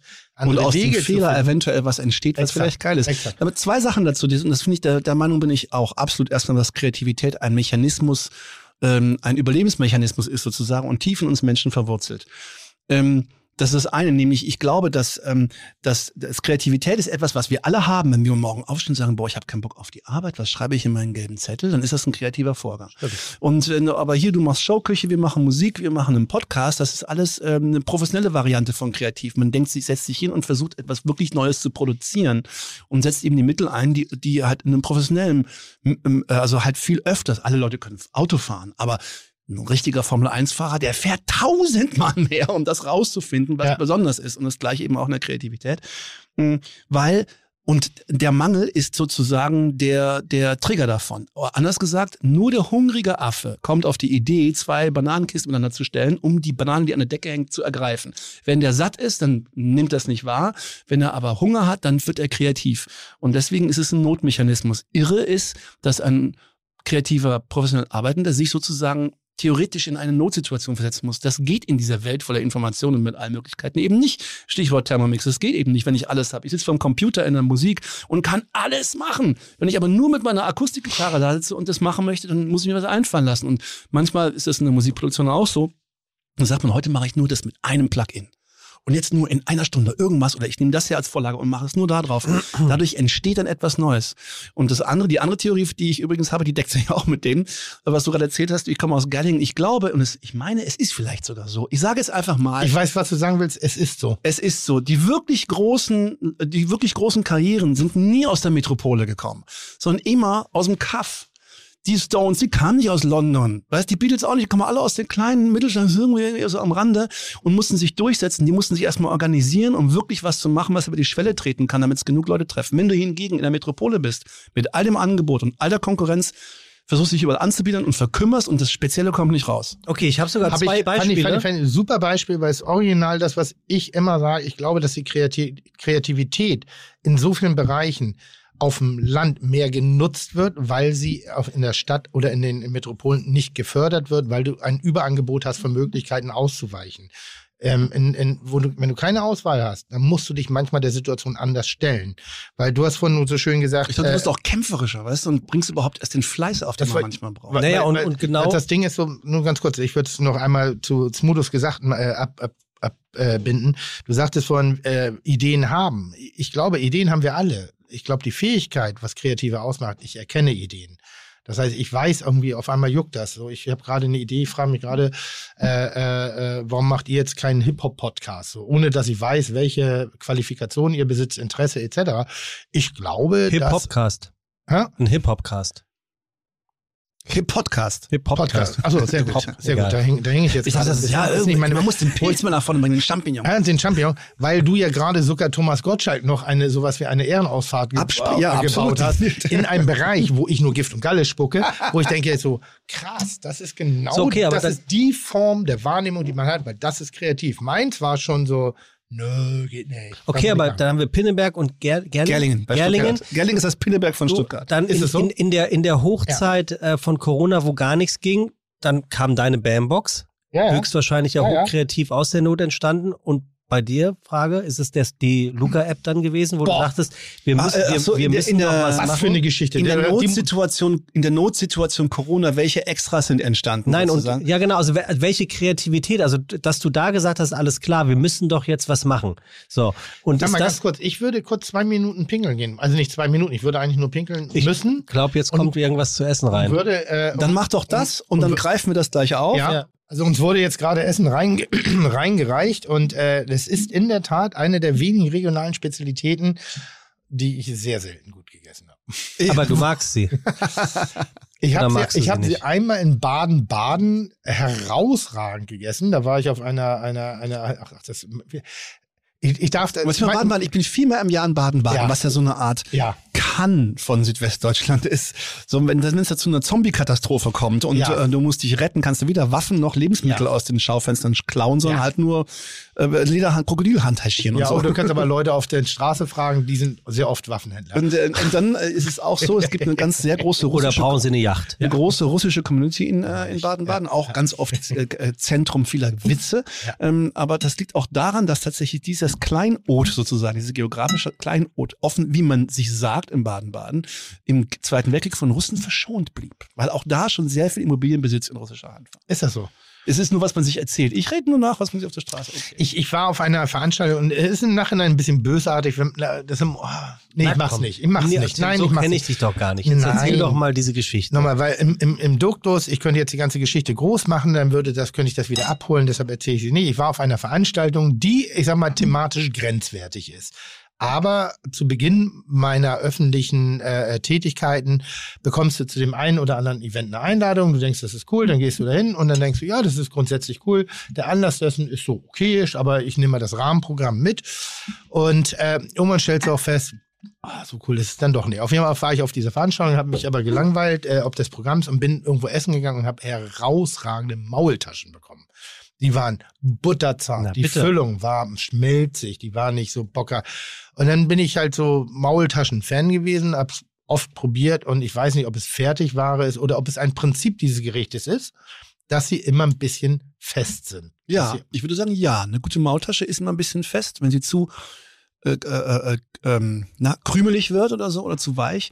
Ich finde auch, oft wird zu viel Brät reingemacht. Ähm, Ja, und äh, dann ist sie zu brühwürfelig. Brüh, äh, Brühwürfel. Es ist ja meistens Brühwürfel. Es ist eigentlich eine, eine, also von der Tradition her verstecken die Schwaben am Freitag das Fleisch, weil sie keinen Fisch essen wollen. ja. Fisch aus Lutetia ist ja auch nicht so ja. gut. Wie heißt das? Lieber Gott Bescheißerle oder so, ne? Die kleinen Herrgottsbescheißer, Ja, genau. Herrgottsbescheißer. Und da ist Spinat drin. Also es ist schon Grünzeug, darf anwesend sein. Ich finde, es darf auch das mitnehmen, was Grünzeug sozusagen Mhm. hat. Mal Mhm. gucken. Und oft sind sie halt sehr hackig. Ja, zu viel. Aber, ich- aber ich finde immer, jeder, der, der Spätzle mag, darf sich über Dosenravioli nicht lustig machen. Der Spätzle, Also, weil- weil's- Maultaschen meinst du? Ja. Äh, Maultaschen, Maultaschen. Das stimmt. Weil am Ende des Tages sind es Ravioli. Ja. Das Nudelteig. Das ist so meine Mutter, deine Mutter. Das ist ein Sum. schönes Beispiel dafür, äh, wie gleich wir eigentlich weltweit ticken und wie schön es ist, regionale Abgrenzung zu es schaffen ist ein in der Kulinarik. Fast Food. Ja. Also das ist, was es ist. Also man darf da keine, man muss da keine großen Aber, Mund rausmachen. aber mal, ähm, das ist, findest du nicht, dass ähm, eine gute Maultasche auch ähm, ein typisches äh, Bullerei-Deli ähm, ähm, Eine gute, ähm, Essen ja. sein könnte? Eine gute, ja. Wir haben jetzt, ja, wir haben jetzt gerade eine, eine Ravioli auf, dem, äh, ähm, auf der Karte. Die kommt vom Schweizer. Der Teig ist ein Ticken anders als eine klassische Ravioli, ist ein bisschen teigiger und ich feiere dieses Gericht komplett ab, weil es eine ganz klare Identität hat. Es hat eine ganz klare Struktur. Und vielleicht verstehe ich Maultaschen nur nicht. Es kann ja sein, dass ich sage, das Feste ist das, was mich als Ravioli-Fan eher abschreckt. ah, okay, aber dann würde die hier gefallen. Mir ist die ein bisschen zu weich. Und der die, die Brühegeschmack. ist dir zu weich? Das Innere ist mir zu weich. Ah, okay. Das Außen ist so, ist so ein bisschen über al dente. Okay. Ja, aber ähm, und, und diese Brühwürfelige. Ich denke immer so, ja, eine reicht doch. Man braucht nicht mehr. Eine, eine, eine reicht. Das ist Und angebratene? Aber es stimmt. Ähm, Dann noch geiler, oder? ich dachte auch schon oft, Maultaschen ist perfekt für Bullerei. Ähm, weil es erstmal was ähm, Handfestes ist, ne? Und mal was Traditionelles und auch so ein bisschen ländlich. Ein bisschen Hausmannskostmäßig. Aber, aber, es, aber man kann es ja toll auch in diesen ganzen in diesen, in diesen ganzen Kontext setzen. Du kannst ja einfach richtig hart braten und dann, man isst ja auch zum Beispiel, ich mag es ja nicht so sehr in der Brühe, wie sie jetzt gerade haben, oder geschmelzt mit den Zwiebeln drauf, sondern ich mag es tatsächlich wirklich so wie so eine ganz eigene Beilage, dann vielleicht sogar noch Kartoffelsalat ja, aber dazu flippt oder der so. Schwabe denn nicht aus? Das ist ja ein bisschen ein Respekt, den ich wirklich habe äh, vor Esskultur. Denn wenn ich jetzt eine Maultasche, ich sag mal, variiere, ähm, ich habe irgendwann mal eine Currywurst auf einer Weißwurst gemacht. Ernsthaft? Da sind Gegenstände auf die Mhm. Bühne geflogen, als ich das gemacht Aber habe. ist interessant. Also ein Five-Konzert. Neu, neumodisch heißt das Fusion Kitchen. Hä? Neumodisch würde man Ja, sagen aber, Fusion aber Kitchen. das Ah, ja, das ist genauso wie es hieß deutscher Rap, Deu- deutsche, das hieß, also es war genauso wie wir angefangen mit deutscher Rapmusik, da gab es ja keine deutsche Rapmusik. Und dann hieß es sagen. zuerst, ja, deutsche Sprache eignet sich nicht dafür. Ich mir, ey, weißt du, was liegt dich in den Schlaf Was ein, was ein Quatsch. Was ist, was ist denn das? Was ein Quatsch. Ja. Nee, genau, was ein Quatsch nämlich. Wenn das heute, wenn ich es heute meinen Kindern erzähle, das verstehen die überhaupt nicht. Das, das verstehen die überhaupt nicht, weil das für sie eine völlig normale Musikrichtung Ja, ist. ja. Aber das ist eben so, und dann, dann kommen, kommen eben so die, die, ich sag mal, die Kritiker, die sagen, das, äh, so gehört sie, man macht eine Maultasche so. Und dann denke ich immer so, boah, ich habe jetzt in meinem Leben schon relativ viele Maultaschen gegessen und ich habe sie auch privat gegessen. Und ich muss sagen, die Maultasche ist ähm, der, der, der, der rote Faden einer Identifikation mit Variation innerhalb der Familie. Es ist eine Familie, es ist Total. was, es ist was, es ist kein, es Ja. ist keine Die geht mathematische über Generationen Rechnung. weiter. Das gibt es nicht. Jeder, das ist wie Kartoffelsalat. Jeder hat irgendwie sein ganz kleines Geheimnis. Bei einer Currywurstsoße. Die Diskussion darüber ernsthaft. Erwachsene Menschen streiten sich darüber, wo die Currywurst erfunden ist. Weder haben sie einen Anteil daran gehabt, noch haben sie eine Berechtigung, darauf einen Nationalstolz zu Übers erheben. Wetter oder über das Sternzeichen, wie man heißt und wo man geboren ist. Da Genau. Kann kein Schwanz was Ja. dafür, dass es halt passiert. Siebeck hat das mal so schön gesagt. Er hat gemeint, es gibt keine Magie in der Kocherei. Es gibt eine ganz klare Tatsache. Erstmal gibt es die chemischen Tatsachen und wie man sich die sozusagen passieren. Wasser kocht und so weiter. Aber der sagt auch, Kochen ist keine, jetzt keine große Magie. Man kann ihm alles ähm, beimessen natürlich. Das ist Teil der Unterhaltung. Aber es gibt eine, es gibt eine gewisse Qualität und dann ist gut. Und dann hört es auch schon wieder auf. Ich habe ja ein sehr gespaltenes Verhältnis zu Herrn Siebeck, weil eigentlich fand ich das gut, was er geschrieben hat. Also wenn er Erklärt sich um mal die, äh, den Zuhörerinnen und Zuhörern, die nicht wissen, wer das ist. Es ist ein, ein, ein Journalist gewesen, der sich leidenschaftlich gerne mit der Thematik Essen und Trinken auseinandergesetzt Also hat. selber kein Koch, war genau, kein- aber, aber sehr eine Ein tolle, schmissige Schreibe hat Ja. und dadurch sehr bekannt geworden ist. allerdings auch ein wütender alter Mann, Hat der, der, der sich FAZ-Artikel über dich gesprochen? Nee, das ist, äh, äh, oh Gott, wie ist der? Äh, wie heißt denn der nochmal hier? Ex-Musiker. Tonscheibe Scherben. Äh, aber, aber selbe Baustelle. Mhm. Hat sich denn in einer gewissen, ich sag, nenn's mal Toskana, Frank frankophilen Intellektualität verloren. Das heißt, jeglicher modernen Entwicklung hat er erstmal. Nee, ist ein richtig oldschooliger Franzmann, was Genau. das Kochen angeht. Ja, viel Butter, und ich f- hab, Käse. und ich habe nie verstanden, er fand, er fand mich fürchterlich.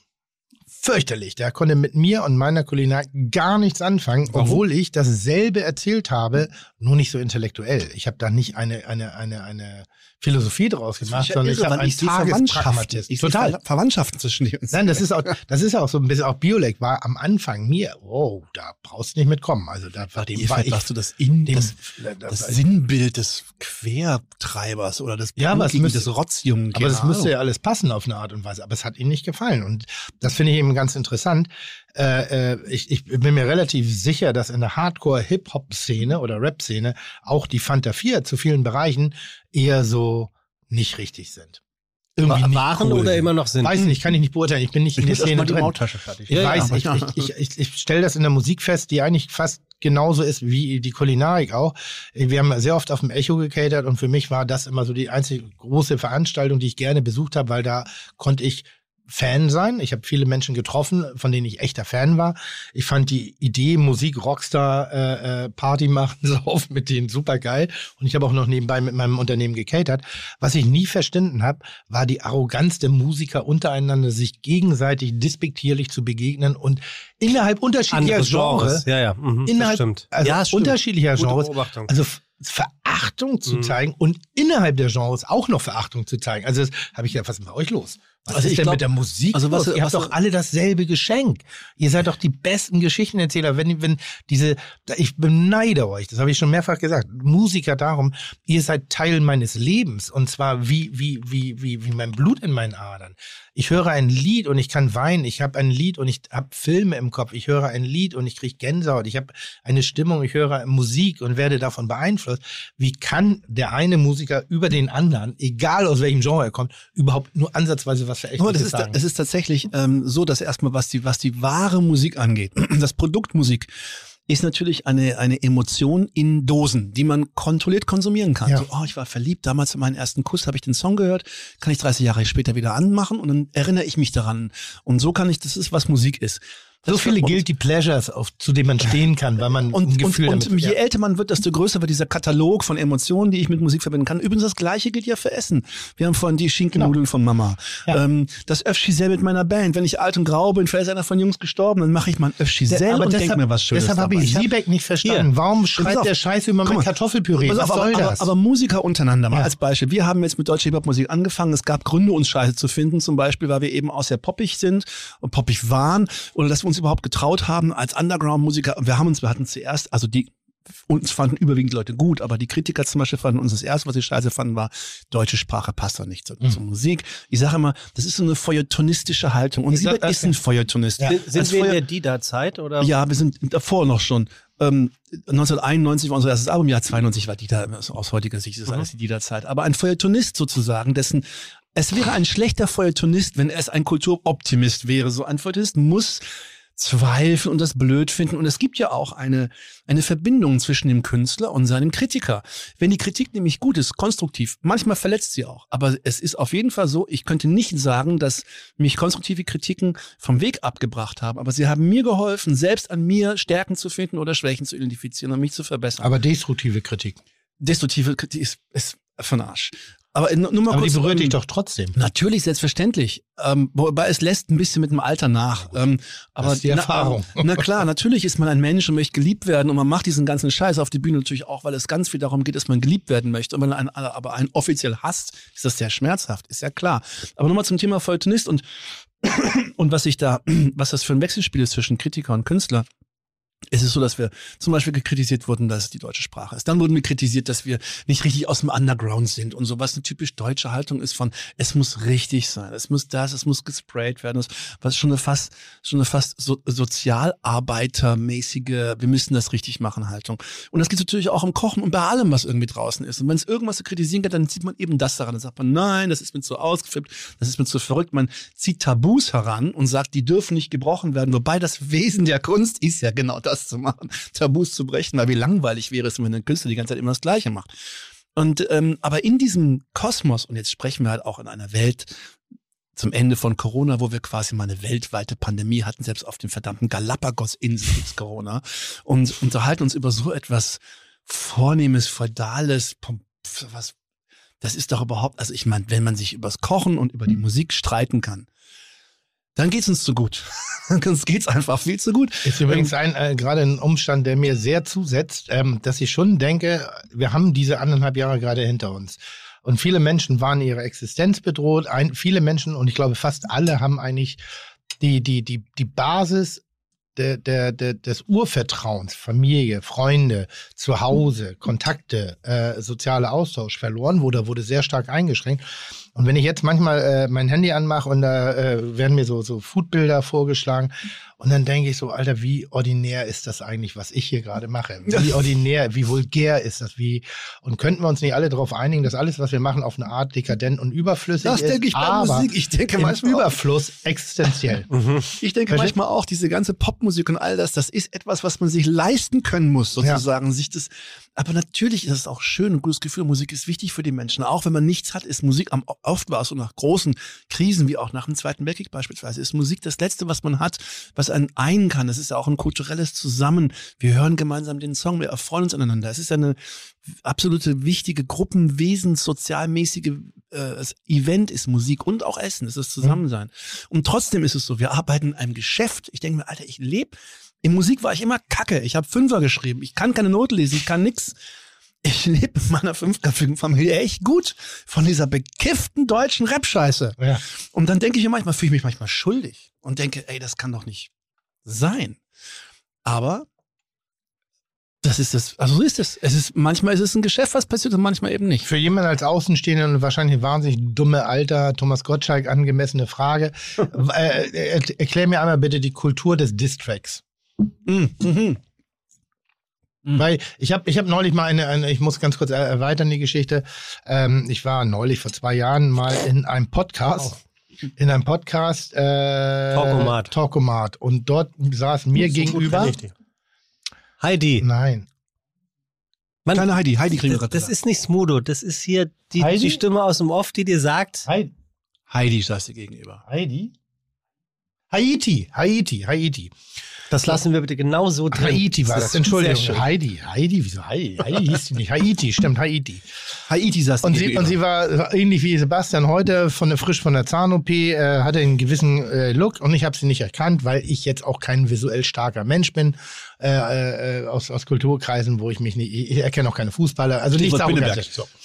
Sitzt mir gegenüber und ich merke eine kleine gelangweilte Göre, für mich wahrgenommen. Nicht, als dass ich sie gerade so beschreibe, sondern ich kommt bei mir an. Ja. Und wir fragen, hey, was, wer bist du? Und sie so, ich weiß gar nicht, wer du bist. Äh, bist du der Koch? So, und ich sage, ja gut, du weißt ja schon, wer ich bin. Also nur alles, was so geht. Ja. Und wir unterhalten uns und irgendwann, ähm, ich denke erst, sie ist eine Schauspielerin, so ein bisschen dieses Berliner Syndrom-Schauspielerin. Ich bin, ich bin so uneitel, dass sie auch so ungefähr auf die Straße gehen kann oder auch so bocklos auf die Straße gehen kann.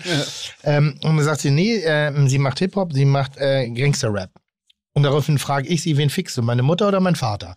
Weil das ist die, das, ist meine Top, das ist mein Sum und das ist mein Summary of Gangster. Aber irgend- Irgendeiner wird immer gefickt. Und ich verstehe. Soll das eine Kolumne? Ja, aber wirklich so. Und das war so, und ich dachte, das ist lustig, war nur gar, kam gar nicht lustig an. Und ähm, ich dachte dann so, ja, aber es ist doch, also ist es denn eine Kunstform oder muss ich das ernst nehmen? Und ich habe dann auch noch weiter, ähm, da war ich dann ein bisschen drüber. Und dafür möcht, möchte ich mich auch an der Jetzt Stelle kommt entschuldigen. Teil, wo du drüber warst. Ja, ja, jetzt kommt noch so. Und Freizeit, äh, wie Gangster bist du denn? Also, machst du Raubüberfälle oder fährst du mit der S-Bahn schwarz?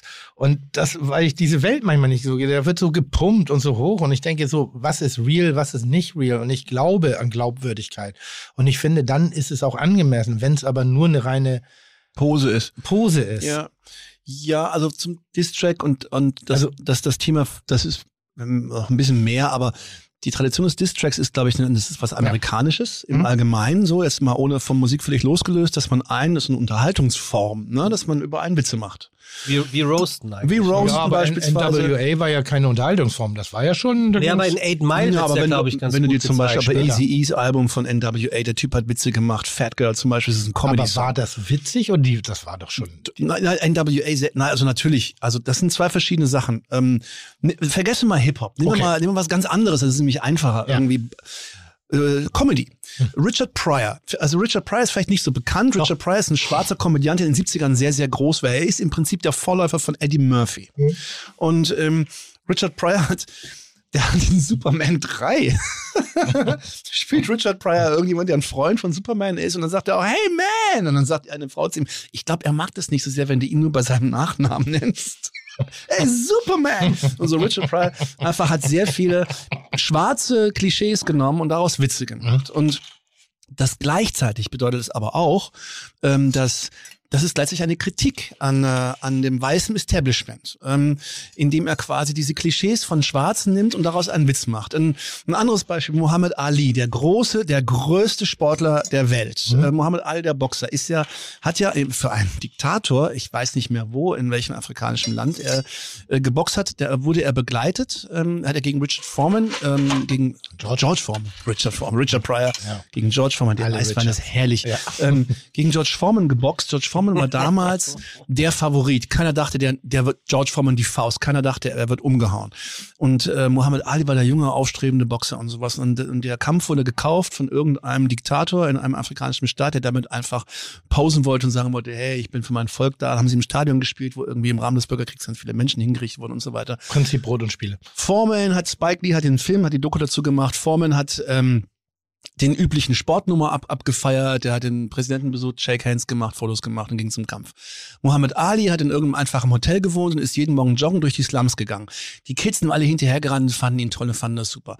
So Muhammad Ali quasi ein Held. Und in dieser Doku sitzt Muhammad Ali in einem Verkehrsflugzeug mit zwei Piloten vorne, zwei schwarzen, schwarzhäutigen Piloten. Und erzählt der Kameramann, bei uns in USA würde man niemals glauben, dass zwei Bimbos so ein Flugzeug fliegen können. Und ich sitze hier und die, und die ganze, das ganze Land, der ganze Kontinent wird von schwarzen Menschen geflogen. Und das ist quasi auch eine Gesellschaftskritik gewesen in jener Zeit. An das weiße Establishment ist eine Botschaft an, äh, an alle Menschen, an die gegenwärtige Bevölkerung in Amerika, die das, die das sieht. Und das ist das, was ähm, sozusagen bei mitspielt als schwarzer Künstler, speziell schwarzamerikanischer mhm. Künstler übrigens. Es, es, es gibt für Europa gibt es natürlich solche Codes auch, aber das ist ein bisschen was anderes. Äh, in USA hingegen, das ist ja ein Land, welches ja von Menschen besiedelt worden ist in Europa, die die Indianer abgemetzelt haben und rübergekommen sind, die Sklaven rübergebracht haben und aus dieser ganzen Mischung von Menschen, die sind, ist dann eben jetzt die amerikanische Bevölkerung da. Und deswegen spielt das alles, der, der Kampf für die Gleichberechtigung und so weiter, in jeder Kunstform der schwarzen Musik und Comedy-Unterhaltung eine Rolle. Hm. So. Das ist eine. Ähm, was ähm, eigentlich ja auch. Jetzt kommst du aber mit dem, mit der, Entschuldigung, mit der weißen, oder sagen wir mal nicht unbedingt weiß, sondern kommst jetzt mit dieser Gangster, also wenn jetzt an jemand wie NWA die Band sich da hinstellt. Also ich bin jetzt im deutschsprachigen Bereich genau. unterwegs, wo ich sage, Aber weil du sagst NWA, ja. ne? Ja. Das ist natürlich eine Gangsterband, LA, knallharte Typen, Drogen, Karren und äh, äh, keine große Zukunft in der, in der weißen Welt. Ähm, ist natürlich alles, was sie machen, gleichzeitig eine Anklage. Und gleichzeitig auch und ernst und, äh, und hat eine Relevanz. Wenn du das jetzt überträgst ins Deutsche, sagt man ganz oft, Migrationshintergrund zum Beispiel ist eine Motivation in der, in der Hip-Hop-Welt. Äh, und das ist eigentlich auch ein Teil des Hip-Hops, ist eben einzustehen oder, oder Gewahrmachen von der Position von Minderheiten. So, das ist sozusagen das künstlerische, gesellschaftliche Modell, was man aus USA übernimmt.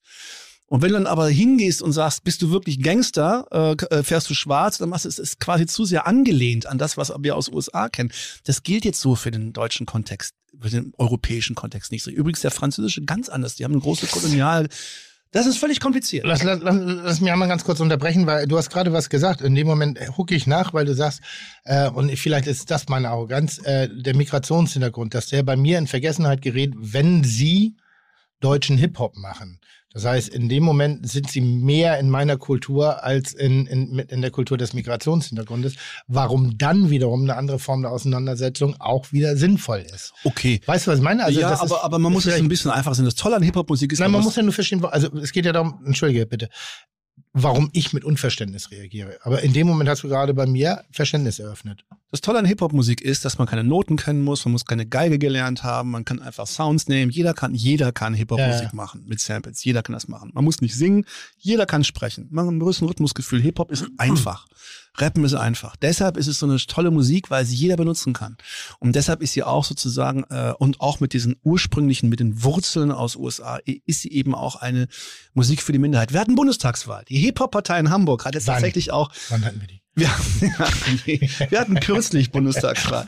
Die Hip-Hop-Partei in, äh, in Hamburg hat endlich zum Beispiel auch tatsächlich, ist auf der Liste. In Berlin gibt es schon ein bisschen länger. Und ich finde, hey, die Botschaft von Hip-Hop ist, ich stehe ein für soziale Gerechtigkeit, für Minderheiten.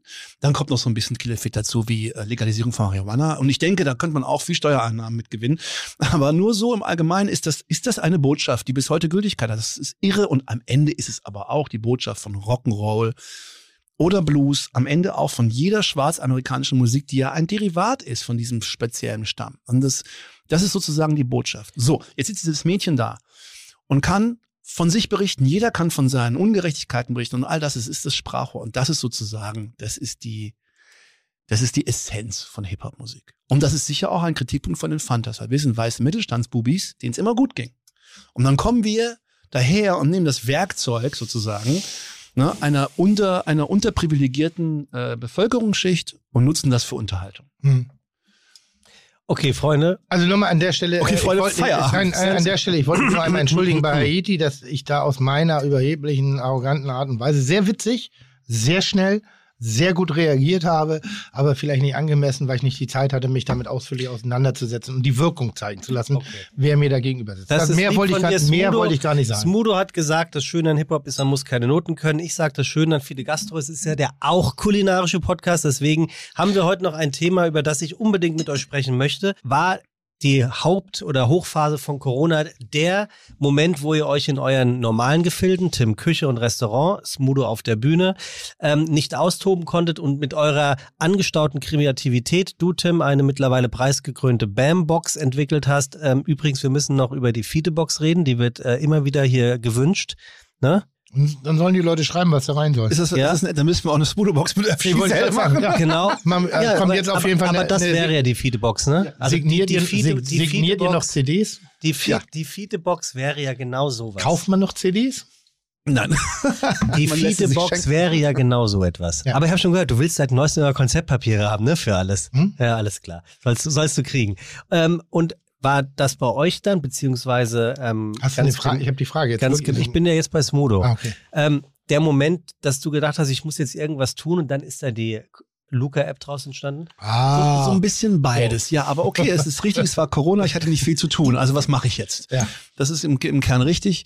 Ähm, es, Irgendwas mit Iterationen. es, war, es war aber so, dass wir als Band natürlich, wir hatten die 30 Jahre Tour, die Fantastischen Vier, auf der Uhr 2020 und wir hatten bereits über 200.000 Tickets verkauft. Und dann plötzlich kommt Corona und dann immer mehr zerbricht das. Wir könnten die Stadien nicht machen. Wir machen, wie machen wir das? Oh Gott, wir müssen Tickets zurückgeben. Das ganze Theater kam und wir haben viel uns umgehorcht nach Lösungen und was kann man machen? Können wir die Tour retten? Das war alles noch ganz, ganz am Anfang von Corona, wo wir alle noch keine Ahnung von nix hatten. Ein Kumpel hatte erzählt, er kennt einen Kumpel und der kennt einen Kumpel, dass es da jemanden gibt, die machen irgendwas mit einer App, damit soll man angeblich wieder irgendwie Konzerte machen können. So, und dann sind wir halt da hingegangen, die, Geile Beschreibung. und haben die kennengelernt. Das war dann der, die, der Patrick von Nexenio äh, und sein Partner Markus Trojan, der auch ähm, einen Club hat in ähm, äh, oder hatte ähm, in, in, in Berlin. So, und die haben uns erzählt, also es ist ja so, dass die Gesundheitsämter es bisher so machen, dass man, wenn man irgendwo hingeht, ins Restaurant oder so oder in einem Veranstaltungsort, dass man da einen Zettel ausfüllt und seine Adresse eintippt. Und wenn dann aber, äh, oder eingibt, dass wenn jemand krank ist, dass man rausfinden kann über die Listen, die man dann holen muss, im Schuhkarton im Restaurant rausfinden kann, wer ist noch. Wenn sie nicht mit Bleistift geschrieben sind. Egal wie, jetzt mal, das lassen wir, diese ganzen Wenns und Ifs lassen wir mal kurz weg, das ist so schon kompliziert genug. Also man müsste dann rausfinden, wer war das alles und dann kann man die warnen. Und dass sie eben aufpassen müssen, sie vielleicht angesteckt. Klingt alles ganz vernünftig. In der Praxis war es aber so, dass es damals hieß, jedes Gesundheitsamt, was 30 Fälle hat, 30 sogenannte Indexfälle, also Leute, die positiv sind, wo man weiß, wer das ist und wo man anfangen muss rauszufinden, mit wem haben die zu tun gehabt. 30 Indexfälle kann das Gesundheitsamt genauso gut zumachen, weil sie dann nicht mehr in der Lage sind, Paperwork-mäßig all das zu verfolgen und zu machen. Und da haben, und da hat, das haben mir diese Entwickler gesagt. Und haben die gesagt, diesen ganzen Vorgang muss man digitalisieren. Nicht den Vorgang, dass man sich auf eine Liste einträgt, sondern der Vorgang, dass das am Gesundheitsamt gemeldet wird, dass man die Leute rückmelden kann und all das. Man braucht eine Software, die auf dem Telefon installiert ist, man braucht eine Software, die im Gesundheitsamt installiert ist. Und man braucht einen Server, auf dem diese ganzen Daten zusammenlaufen. Hinzu kommt noch, dass es ja diese Idee der Corona-Warn-App gab, wo man sich massiv dagegen entschlossen hat, dass man eine zentrale Datenlage macht.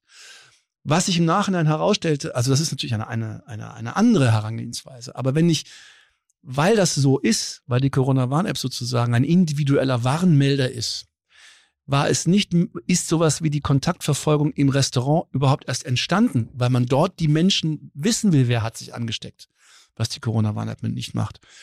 Wir alle erinnern uns vielleicht an Tönnes, der Schlachtbetrieb in Westfalen. Schalke. Tönnes, da hieß es doch, wir erinnern uns, erinnert ihr euch? Ja, klar. Ganz viele Menschen wurden krank in dem Ort, keiner wusste warum, woran liegt's. Da hat man lange überlegt, wer war's? Ah, die sind alle in dem Schlachtbetrieb. Wie konnten die sich anstecken? Wie ist das passiert? Oh Gott, die Filteranlagen. Das war ein Prozess, der hat Wochen gedauert. Das ganze Dorf war in Quarantäne. Das ist sozusagen die Geburtsstunde der Kontaktverfolgung, dass man sagte, wir müssten eigentlich ein System installieren, dass wenn ein jemand krank war, dass wir rausfinden, wo war der? Wie können wir das machen? Wir müssen das schnell machen, weil es brennt. Wir müssen schnell raus und los. Und das war quasi die Idee zu Luca. Wir müssen diesen ganzen Prozess digitalisieren und wir als als Band, die unter dem äh, unter der ähm, unter dem Einfrieren des Veranstaltungsgeschäftes sozusagen gelitten hat, hat sich gedacht, hey, das finden wir super. Wenn wir es nämlich schaffen könnten, dass ein Gesundheitsamt bei 30 Inzidenzen, bei 30 äh, ähm, in, äh, Indexfällen nicht platt macht, dann haben wir vielleicht die Chance, ein kleines bisschen kulturelles Leben zu haben. Nicht unsere Konzerte zu retten, das nicht, aber vielleicht ein bisschen kulturelles Leben. Das war die Idee. Fanden wir super. Die, was wir auch super fanden, war, alle kommen und sagen, hey, ich habe eine Idee, ich will die erstmal genehmigen lassen und dann will ich das Geld zusammensammeln und dann fange ich an, die zu entwickeln. Und die haben gesagt, Geld auf den Tisch, das Ding ist fertig, wir machen das jetzt. Das fand ich so, das fanden wir einfach alle geil. Das haben wir als Fantas, das ist nicht jetzt meine Idee, nur ich war in der Öffentlichkeit das Gesicht dazu. Also haben wir als Fantas Geld auf den Tisch geknallt, das Ding war quasi fertig und wir sind dann rausgegangen und haben gesagt, das ist das Ding. Im Zuge dessen ist eine irrsinnige Abenteuergeschichte entstanden, die mich, die mich durch die Bundespolitik geführt hat und auch in die Höhen und Tiefen der deutschen äh, Sicherheitsszene und sehr, sehr, sehr lehrreich, sehr lehrreich. Und dazu hatte ich natürlich viel Zeit, weil ich, wir mit den Funders nicht viel zu tun hatten. Aber ich habe mir das nicht rausgesucht als äh, Beschäftigungsmaßnahme, weil ich nichts zu tun habe. Da haben wir als Band ganz andere Sachen gemacht. Wir haben versucht, Texte zu schreiben. Wir haben versucht, ein, wir haben ja ein trauriges Lied gemacht, irgendwann, was so ein bisschen die Melancholie des Lockdowns beschreibt. Später sind wir völlig verrückt und überdreht und besoffen haben wir einen Titel geschrieben, den wir nie veröffentlichen werden. Der heißt Der Sound der Pandemie. da haben wir, wir haben angefangen, eine, eine Stelle zu nehmen von hier, wir kennen aus bei der Murphy Gang. In München steht ein Hofbräuhaus, doch Freudenhäuser müssen. Was haben wir Gerade verstorben, ne? In- der Bassist, glaube ich. Ah ja, ja, das stimmt, genau. Der Alte ist noch da, der Sänger. Hm? Wir haben dann geschrieben, in München ist der Ofen aus, in Hamburg bleibt man gleich zu Hause, in Stuttgart sagt man gute Nacht, Berlin hat einfach zugemacht. Das klingt jetzt ein bisschen nach Thomas Gottschalk aus den 80ern, aber ja. Ja, aber Sender, Sound, wir haben, wir haben auch den Sound von Spider Murphy Gang gesampelt und dazu einen Beat gemacht. Das war wirklich witzig und richtig cool. Und dann haben wir halt so ein paar Lockdown-Witze gemacht, so dass man halt den, den Kühlschrank gleich neben das Bett stellt am schlausten. Ähm, dass das Internet in die Knie geht, man seine scheiß Videokonferenz nicht machen kann, weil die Kinder im Zoom sind für die, für die so, lauter so ein Zeug. Ist nicht witzig, weil Corona ist natürlich überhaupt nicht witzig. Da beschissen, Menschen sind gestorben, Leute haben ihre Arbeit verloren, alles hat sich gedreht, darüber macht man keine Witze. Das, das, ähm, aber ich wollte nur mal sagen, das sind so Sachen, die wir gemacht haben, weil wir Zeit hatten. Wir haben Übrigens, der, Songs der, machen, die scheiße der, der, der dümmste Spruch äh, von Nicht-Betroffenen, darüber macht man keine Witze, doch man muss Humor an den Tag legen, um es Oh erträglicher ja, ja, zu gestalten. Humor ist total wichtig. Wichtig, wichtig, wichtig. Und ja, der eine oder andere Betroffene, und das meine ich gar nicht blöd, mag in dem Moment, ja, ist nicht witzig, aber doch, es macht es Ich bin mir erträglich. nicht Die Welt, sicher. die Welt macht es erträglicher für viele, viele, viele Menschen mit Humor. Ich bin Also, mir nicht sicher, ob dieses bei der Murphy Gang Idee, ob dieser Gag mit den in München ist der Ofen aus, ob das nicht vielleicht irgendwo überlebt am Ende, weil das ist tatsächlich wirklich witzig und ist auch noch neu. Aber, da, wollt- aber, wollt ist, aber ist in? München nicht immer der Ofen aus? Wollt ihr das nicht Na, doch Ich veröffentlichen? kenne genug Münchner, die das laut verneinen Ja. würden. Also was ganz toll zu sehen war, wir hatten relativ früh Kontakt äh, im, im Rahmen dieser, dieser Luca-App. Du und Ähm, Smudo. Ja, ähm, und sein Team natürlich drumherum, denn es ging darum, dass wir wirklich in einer Situation waren, und ich werde jetzt rückwirkend, ich, ich denke das erste Mal wieder drüber nach, das ist krass, wir haben Feuer gemacht und äh, äh, Modernist Cuisine oder, oder äh, innerhalb eines Jahres entwickelt. Das heißt, Ja. Die alte Welt war Papier und Bleistift. Das war ein Schuhkarton. Wir waren verpflichtet, die, die Datenerfassung in Papierform aufzuheben. Wir Mhm. haben vorher drüber nachdiskutiert, dass wir keine Strohhalme aus Plastik mehr herstellen äh, oder benutzen wegen der Delfine. Und auf einmal produzieren wir einen Müll, einen, einen Datenmüll, einen Erfassungsmüll, wo du weißt, ja, das, Das ist, bringt's wir hatten zwischen äh, Donald Trump, Mickey Mouse, äh, Marilyn Monroe und nennen irgendeine bekannte Figur der Öffentlichkeit aus der Vergangenheit oder der aktuellen Zeit, hatten wir als Eintrag. Wir waren verpflichtet zu kontrollieren. Wir durften aber nicht kontrollieren, weil wir nicht berechtigt sind, Ausweise einzusehen. Und wir mussten, also es war eine ganz, ganz komische Situation. Und alle waren so nach dem, auf der Suche nach dem Heiligen Gral. Und ich weiß noch, wie du da warst. und das präsentiert das. Äh, äh, später war es auch nur in Tagesthemen, spektakulär übrigens, Ja. ich auch ein Gamechanger, wirklich gut. Ähm, und das war so, ja geil, da ist, da ist eine Lösung. Und die Lösung ist von der Straße. Wir kamen aus einer Welt, wo der Staat sich um uns gekümmert hat. Wir waren krankenversichert oder ich sag mal so in meisten Fällen krankenversichert. Wir sind gegen jede äh, Situation eigentlich auch vom Staat abgeholt worden und jetzt mussten wir ums, um das echte eigene Leben selber kümmern. Und da sagtest du noch an dem Tag, ja, und morgen habe ich einen Termin in Berlin, da spreche ich mit irgendwelchen Entscheidern. Und ich sag so, oh Digga, das Ja, mit dem Schicksal. Gesundheitsministerium. Genau, Digga, das, das Schicksal kenne ich. Viel Spaß und bleib lieber zu Hause. Und auf einmal hat das Ding Fahrt aufgenommen. Und da habt ihr, glaube ich, in Mecklenburg oder Schleswig-Holstein, wer waren die ersten? Oder Sylt? Ja, Mecklenburg-Vor- Mecklenburg-Vorpommern, Rostock, der, der, ähm, der dortige Bürgermeister. Aber der ist auch sehr ähm, jung und sehr cool, ne? Ja, das ist ein dänischer Unternehmer Ja, eigentlich, der genau. auch, so wie wir zu unserem Job mal gekommen ist, Ja. hat der ist der plötzlich zum Ja, Bürgermeister geworden von Rostock. Wir waren neulich besuchen, ähm, Klaus Ruhe Matzen, und haben auch ähm, äh, rund um äh, Luca jetzt nach einem Jahr gesprochen. Was, Ja. Wir haben ja einige Leute besucht. Aber guck mal, das ist das Aber Ding, was ihn nicht gäbe, weiß ich nicht. er hat das eingestiegen, er, aber er hat auch gesagt, das ist so viele Sachen. Deutschland ist so vielfältig. Mecklenburg-Vorpommern ist so dünn besiedelt, aber hat halt zwei große Metropole, speziell Rostock, macht 40 Prozent, glaube ich, des Bruttoinlandproduktes, äh, Bruttosozialproduktes. Ähm, über den Hafen und so, wo übrigens auch so viel am Arsch ist unter Corona. Der Riesen, da ist eine Riesenwerft, komplett leer, Stahlgerüst, man kann sich das gar nicht vorstellen, tausende von Arbeitsplätzen, alles am Sack. Gleichzeitig aber ähm, ist es so, äh, wenn du Rostock hast, hast du automatisch fast Mecklenburg-Vorpommern, weil du halt sozusagen 40 Prozent des Landes im Prinzip hast. Und dann hat man nur Schwesig, da hatten wir, ähm, hat dann und ähm, ist dann sozusagen Luca in Mecklenburg-Vorpommern mit ihrer Initiative tatsächlich entstanden oder hat das erste Bundesland gewesen. Das war eine legendäre Videokonferenz, in der das dann, ähm, ähm, es, da geht es ja auch um Vergabeverfahren und so was. Es gibt noch andere Anbieter, die haben nicht das gleiche gemacht wie wir, aber das muss man erstmal klar machen. Gleichzeitig brennt es aber draußen, es ist eine Pandemie. Du kannst nicht sagen, hey, wir machen erstmal neun Monate lang mal Vergabeverfahren und dann äh, gucken wir mal nach weiteren 100.000 Toten, ob das eine gute Idee war sondern es musste auch irgendwie schnell passieren. Und ich erinnere mich noch, wie die Videokonferenz ausging. Plum, und ich weiß gar nicht, wer es war, was der Sozialminister, der Wirtschaftsminister, er sagt, das erste ist aufgesagt, ah, Hennig, Asmudo, Sie haben es geschafft. Äh, Was, was, was haben wir geschafft? Sie haben die Vergabe bekommen. Wir, und das gibt's ja gar nicht. Und das tatsächlich war das, weil wenn du ein Vergabeverfahren hast, dann ist das das Modell für alle anderen Bundesländer. Aber pass auf, nur mal ganz Da zurück. wollte ich nur kurz zu sagen, als es denn durchkam und ich das gelesen habe, weil ich war auch äh, skeptisch, ne? weil viele Leute hatten viele Ideen. Es war eine unfassbar kreative, abwechslungsreiche Zeit. Da waren einige Goldgräber dabei, die gesagt haben, boah, da machen wir das Geschäft unseres Lebens. Da waren einige wirklich smarte, intelligente Ideen dabei. Äh, Luftfiltersysteme für, für Räumlichkeiten, die bis heute nicht in den Schulen eingebaut sind, jedenfalls nicht auf Vorschrift. Stattdessen quält man weiterhin äh, äh, Menschen unter starken Einschränkungen, dem Bildungssystem nachzugehen. Aber als ich das gelesen hatte, dass es äh, äh, Mecklenburg-Vorpommern das jetzt sozusagen übernommen hat, hatte ich ein Gefühl, und es sei mir böse, wenn ich das so sage, weil ich ja schon vorher Kontakt hatte, so ein bisschen wie wir sind Kaiser. Ich hatte so ein bisschen, ja, wir. Weißt du, so, ich hatte einen Wir-Moment. weil Ja. ich diese ganz kleine Pflanze kurz begleitet, hatte nichts mit mir zu tun, die haben nichts dafür getan, es war nichts da. Aber ich war so richtig stolz, auch auf dich und auch auf die Jungs und auf, auf äh, äh, weil die, die normalen Menschen sozusagen, die gar nichts mit dieser Systematik zu tun haben, haben es geschafft, eine Lösung zu bringen. Und wenn ich jetzt durch die Straßen gehe, ich bin neulich in einen Laden reingegangen, der hatte keinen Luca. Und da dachte ich, da ist was falsch. Das ist so eine Selbstverständlichkeit geworden. Es ist so ganz normal geworden und es lässt uns eben dieses Leben, und es wird ja irgendwann auch mal weniger wieder werden mit der Luca, aber ähm, top. Und es ist ein lösungsorientiertes, äh, oft in der Privat, äh, ich will nicht Wirtschaft sagen, weil es ist nicht überwiegend ein wirtschaftlicher Gedanke, sondern eine kreative Problemlösung. Äh, für, für jemanden, der Dokumentationspflicht machen muss, Ja. verpflichtet ist, Ja. Gastro und so. Ja. Das ist doch das Ding. Es wird ganz oft, es wurde bei rund um Luca auch viel kritisiert, da ging es dann um Datenschutzprobleme und so. Ganz kurz zusammengefasst, wir sind immer am Ball geblieben, haben immer versucht, Sachen, die nicht okay waren, irgendwie zu lösen. Es wird viel Schaum geschlagen, aber wir nehmen es immer ernst. Was aber vergessen wird bei der Diskussion ist, dass das jetzt hier nicht die Corona-Lösung ist, sozusagen, sondern wir haben versucht, einen Prozess zu vereinfachen, zu dem uns sozusagen die, die Corona-Schutzverordnung gezwungen hat, nämlich diese ganze Zettelwirtschaft.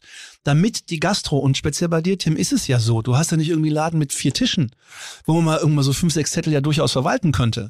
ich hätte du ein Gesundheitsamt lahmgelegt. Ihr hättet, ja, ihr habt einen riesen Laden. Allein die Freifläche, die du machen konntest unter Hardcore-Corona mit dem Zelt irgendwie vom Haus, hat so viele Plätze. Die armen vier Schweine, die diese Zettel einsammeln müssen, verwalten müssen, so ein Quatsch. Damit du dein, dieses Ding machen kannst, brauchst du gar nichts mehr machen, außer die, irgendwie diese App machen, alles andere läuft. Und das war eigentlich der Haupt, das war unsere Herangehensweise. Natürlich gibt es im Rahmen der Corona-Pandemie ganz viele Learnings, was man so lernt, weil man wusste einfach nicht, man weiß bis heute noch nicht viel darüber, wie stecken sich die Menschen an, weil keine Daten dazu erhoben werden, weil sie anonym sein müssen. Jetzt mit Luca hat man ganz viele Möglichkeiten rauszufinden. So passiert es. Man hat durch Luca rausgefunden, dass man den Einzelhandel zum Beispiel nicht Contact tracen muss. Das erste Bundesland, was es rausgefunden hat, habe ich vergessen. Thüringen oder Sachsen, die haben es dann weggenockt, äh, äh, äh, ähm, nicht, Thüringen, nicht mehr gemacht. Ähm, da hieß es dann in der Szene, ja, Luca ist nutzlos. Nein, Luca hat es äh, ermöglicht, rauszufinden, Richtig. dass man im Einzelhandel das nicht braucht. Sonst hätten wir den ganzen Scheiß noch. In Brandenburg hat mir ein Veranstalter gesagt, er hatte letztes Jahr im März ein Festival gemacht, 10.000 Zettel. Und dann, um dieses, nur dieses eine Festival, so ein Polizeijubiläumsfest irgendwie so. Und ähm, und dann hat's geheißen, dann müsse die nach zwei Wochen oder vier Wochen vernichten. Und dann hat sich einen Aktenvernichter gekauft. Und der ist nach 3000 Zeiten kaputt gegangen. und der hat gesagt, er wäre froh gewesen, wenn er sowas wie Luca hätte. Ja. Und das ist, dass, dass diese Entlastung sozusagen für jemanden, der Veranstaltungen machen soll, ist das ein Punkt. Natürlich gibt's auch übrigens... Kann ich eine blöde Frage stellen? Verdient man mit Luca Geld? Ja, Na, das, das, das, und, dazu sage ich euch gleich was. Dazu sage ich, äh, sag ich euch gleich was. Und das andere ist, dass wir hier in Hamburg, und darauf dürfen wir stolz sein, hier in Hamburg haben wir eine super Mitarbeit der, der sieben Gesundheitsämter, die, ähm, die angeführt werden von Herrn Röske, der der, der, das, die haben diesen Pandemie-Manager gebaut. Die haben quasi eine Software gebaut, in der sie ganz viele Einzelsoftware haben, mit der es möglich ist, diese Pandemie zu managen. Und das ist eine große Freude. Ich habe die neulich besucht, zu sehen, wie die eigene Software in, in einem Software-Environment super sinnvoll funktioniert und wirklich hilft, der in der Pandemie zu helfen, denen die beteiligt sind. Natürlich hilft es nicht, den Virus zu vertreiben, aber die, die, die, die im Gesundheitsamt Hamburg sagen, ich kann, wir können uns auf die großen Ausbrüche konzentrieren. Wir müssen diesen ganzen kleinen Scheiß nicht managen. Und das ist super. Sie haben das alles so zusammengebaut, dass du, dass jeder, der mitarbeiten will, macht zwei Tage lang Schulung und kann im System arbeiten. Mhm. Das ist einfach ein Hammer. Und das sind Sachen, um die es ankommt. Jetzt was kann man an Luca verdienen? Es ist ja so, die Idee war, dass wir machen, okay, wir schmeißen erstmal Geld auf den Tisch. Ich höre immer Apps und, und dann denke ich immer börsennotiert. Nein. Ah ja. Das ist aber, schön das ist aber wär's. richtig schöne Gedanke. Wirklich. Ja, also das ist drei Apps machen. Dann machen wir also ich dachte, alle machen nur Apps. Weil, weil ich bin jetzt bei so viel Start-up äh, Preisen. Ja, natürlich und alle wollen Apps, Apps, Apps, Apps. Ich, ich, ich natürlich, weil die Apps gestalten das Leben. Da gibt es ganz viele Ideen. Ich, als Luftfahrer bin ich tatsächlich mit, äh, mit einem kleinen eigenen Startup, was Capital Smart heißt, einer, einer Luftfahrt-App. Capital Smart. Ist es eine, Markt, ist es eine Marktplatz-App? Hm? Eine, eine Marktplatz-App? Was heißt das denn? Äh, Habe ich. Äh, ich höre ja mal zu, um mitreden zu können. Und äh, äh, zwei schlaue Menschen haben sich über eine App unterhalten, äh, unter anderem der Chef von OMR und äh, Philipp. Eine, Platz, eine App, die einen Marktplatz hat. Ja, und dann geht es halt um, äh, viele Apps äh, wollen das bedienen, dass Interessen, Bedürfnisse und Angebote sich Ach, miteinander okay. verbinden um dann sozusagen ein Business draus entstehen zu lassen. Nee, okay, ein, ein, nein, nein, eigentlich der kleine, die kleine Das Business besteht bereits, es ist ein okay. bisschen wie Luca, da, es wird, da wird etwas abgebildet, was bisher analog und aus den 90er Jahren stammt und sozusagen modernisiert. Aber es ist ein ganz kleines Ding. Luca, kann man Geld mit Luca verdienen? Die Idee war ja, wie ich vorhin geschildert hatte, wir wollten wieder Konzerte machen, wir wollten in irgendeiner Form, dann, dann ging das nicht, dann war die mit Luca die Idee, man kann aber Veranstaltungen, Kulturbewerbe vielleicht irgendwie durch die Pandemie bekommen, indem man sie eben runterdampft, aber nicht komplett zumachen muss bei 30 Inzidenzen pro Gesundheitsamt. So, und dann haben wir aber erstmal das alles bezahlt und sind damit losgetigert. Und dann, und aber weil wir nicht wussten, was ist das, war das einfachste, wir, wir, wir, wir machen, das ist ein Gründerding. Das Ganze ist eine Firma, wir schmeißen das Geld drauf und dann gehen wir raus und versuchen, das irgendwie so zu machen, dass es sich erstmal finanziert. Es ging primär nicht darum, Geld zu verdienen, es ging darum, dass es halt geht. Es muss gehen. Was müssen wir machen? Wir müssen die, die Gesundheitsämter ansprechen. Wir haben mit äh, der Chefin der Ärztinnen und Ärzte, Utetai hat gesprochen, mit Brockmann, Virologen, mit den, mit den No-Covid-Leuten, Melanie Brinkmann. Wir waren beim äh, Bundesgesundheitsminister telefoniert mit Jens Spahn. Ähm, dann mit seinem Digital-Spezi äh, Ludewig und dann mit den einzelnen Ländern. Hat mit Laschet eine Videokonferenz gehabt, mal als Beispiel. Äh, mit dem Finanzstaatssekretär äh, Wolfgang Schmidt. Ganz schönes Name-Dropping hier gerade, aber mach also, weiter. Nee, mach es war völlig verrückt. Es war wirklich völlig verrückt. Alle haben auch zugehört und, und es wird Luca, es wurde deshalb Luca in, von den Ländern lizenziert, weil wir haben unheimlich hohe Serverkosten und Datenschutzkosten und Zertifikatskosten, damit diese ganzen Daten alles sicher ist. Das haben wir versucht, so grob zu taxieren und haben halt jedem Land, wenn es das machen wollte, eine Summe, äh, eine Lizenzsumme genannt, die sich berechnet aus dem, was wir wahrscheinlich brauchen, um das Produkt zu pflegen. Kann man die Summe nennen? Nein, die Summe ist bekannt. Für 13 Bundesländer, glaube ich, 22 Millionen Euro. Ach, das war, okay, das war. Ähm, was ich, auch, nochmal, ich finde es nicht schlimm, für eine Leistung Geld zu bekommen, wenn jetzt wer auch immer Kanzler wird äh, mich anfragt, ob ich mal kellnern würde für den nächsten Staatsempfang, würde ich auch Geld nehmen. War ja auch nicht umsonst. Nee, also Nur nicht ist- 22 Millionen. Die Frage ist jetzt nicht, dass man für etwa eine Leistung Geld bezahlt. Die Frage ist, dass man das, das muss ja passieren. Aber das klingt so viel. Aber wenn man überlegt, was, was, was die Telekom möchte für die Server, die wir benutzen, für, wir haben 30 Millionen Downloads. 400.000 äh, Restaurants, das ist ein riesen Datenvolumen, das muss abgegeben werden, das muss sicher sein. Da kommen Rechnungen von der Telekom halbe Million hoch, einfach so. Das musst du dir vorher überlegen, okay, wie lange geht das? Dann machst du Lizenzverträge, Aber halbes steckst Jahr. du da wirklich so Nee, null, drin? ich lasse es mir erklären. Okay. Ähm, aber das ist ein halbes Jahr oder ein Jahr machen, machen wir die Verträge. Und natürlich geht das so lange, wie die Pandemie ist. Natürlich die Daten, wir, ich kann nicht sehen, aus irgend, wer irgendwas ist. Uns wird immer vorgeworfen, wir würden da ja, man könnte rausfinden, wer wo ist. Nein, kann man nicht. Wir haben es extra so angelegt, es ist ja auch Open Source veröffentlicht, dass man eben das nicht sehen kann. Wenn die Pandemie gelaufen ist, ist das irgendwie weg. Das ist einfach so. Und wir sind froh, wenn wir es am Ende, wenn die Pandemie gelaufen ist, wir am Ende nicht drauf bezahlt haben, sondern alles irgendwie funktioniert. Das sind 30 Mitarbeiter, die die ganze Zeit das Produkt pflegen. Ja. Hier in, hier in Hamburg, das ist jetzt nicht unsere Kostenstelle, aber hier in Hamburg gibt es original eine Luca-Hotline, wo du als Veranstalter anrufen kannst und dich beraten lassen kannst, was du machen sollst. Oder war Schleswig-Holstein, ich habe es vergessen. Keine Ahnung, es gibt so viel Holz, was da dran ist. Und wenn du dann überlegst, wie viel die Corona-Warne gekostet hat und was zum Beispiel das Marketing gekostet hat und sowas, wir sind wir kosten ein Viertel der Corona-Warn-App. Aber wir entlasten die komplette, ähm, die, die komplette, den kompletten Kreislauf der Kontaktverfolgung. Komplett. Also, Also ich da, finde, das ist, ähm, da. äh, Also, das, ist, das ja- muss ich bin- man, ich bin das ja muss man in eine, in eine Relation sehen. Und wenn es irgendwann mal einen Punkt gibt, an dem ich etwas verdiene, ist, wenn, der, wenn die Pandemie vorbei ist und der Strich wird runtergemacht, am Ende bleibt noch irgendwas übrig, kann ich hoffen, dass von meinem Betrag, den ich reingeschmissen habe, vielleicht noch was übrig bleibt. Und wenn nicht, mir scheißegal. Kann das Apple kaufen oder kaufen die nicht immer? Mit was wollen so? Sie denn kaufen? Ich weiß eine, ja nicht. eine App, mit der man Daten erhebt, die kein Mensch nutzen kann? Nein, Das nein, Einzige, nein, was man, das Einzige, was man vielleicht, was man vielleicht gedacht. ins Rennen werfen könnte, ist, im Gesundheitswesen haben wir sozusagen einen Standard etabliert. Ja. Es ist ja nicht die letzte Pandemie. Nee. Wenn es wieder dazu käme, wäre etwas da. Na dann wäre, aber ey, bevor ich anfange, die Knifte zu zählen, worum es mir echt nicht geht, weil ich habe einen tollen Job. Meine Güte, ich habe 200.000 Tickets da draußen, die ich spielen möchte. Ich brauche nicht irgendwie mehr Kohle mit Luca verdienen. Dann wäre ich sehr, sehr stolz, daran mitgewirkt zu haben, irgendwie eine App gestaltet zu haben, zu der Leute Vertrauen haben und der man anfangen kann, die nächste Pandemie vielleicht auch laufen zu lassen. Eine Frage mal außerhalb der App jetzt, weil wirklich das Ding ist Mörder und es es ist eine Erfolgsgeschichte und es geht nicht ums Monetäre, ohne da irgendwie was, was, äh, damit da jetzt nicht hinten noch irgendwie ein Schatten draufgelegt Ja. wird. Die Frage. Warum, warum war die Veranstaltung, warum waren die Bands, warum waren die Stars der Szene so leise? Warum haben die, ich habe damals nichts von den Ärzten gehört, ich habe nichts von den Toten Hosen gehört, ich habe nichts von den Rammstein, ich habe nichts von den Leuten Boah, gehört. das ist alle, alle Sachen. Ja, aber, aber sie wären doch das Ohr gewesen, also sie wären doch die Sprache gewesen. Sie hätten doch Aufmerksamkeit schaffen können. Das Einzige, was ich mal während der Pandemie über die Veranstaltungsbranche gehört habe, äh, war, glaube ich, Helge Schneider, der Brief. Der Ach, du bist jetzt bei der Veranstaltungsbranche. Ja, also warum war die Veranstaltungsbranche?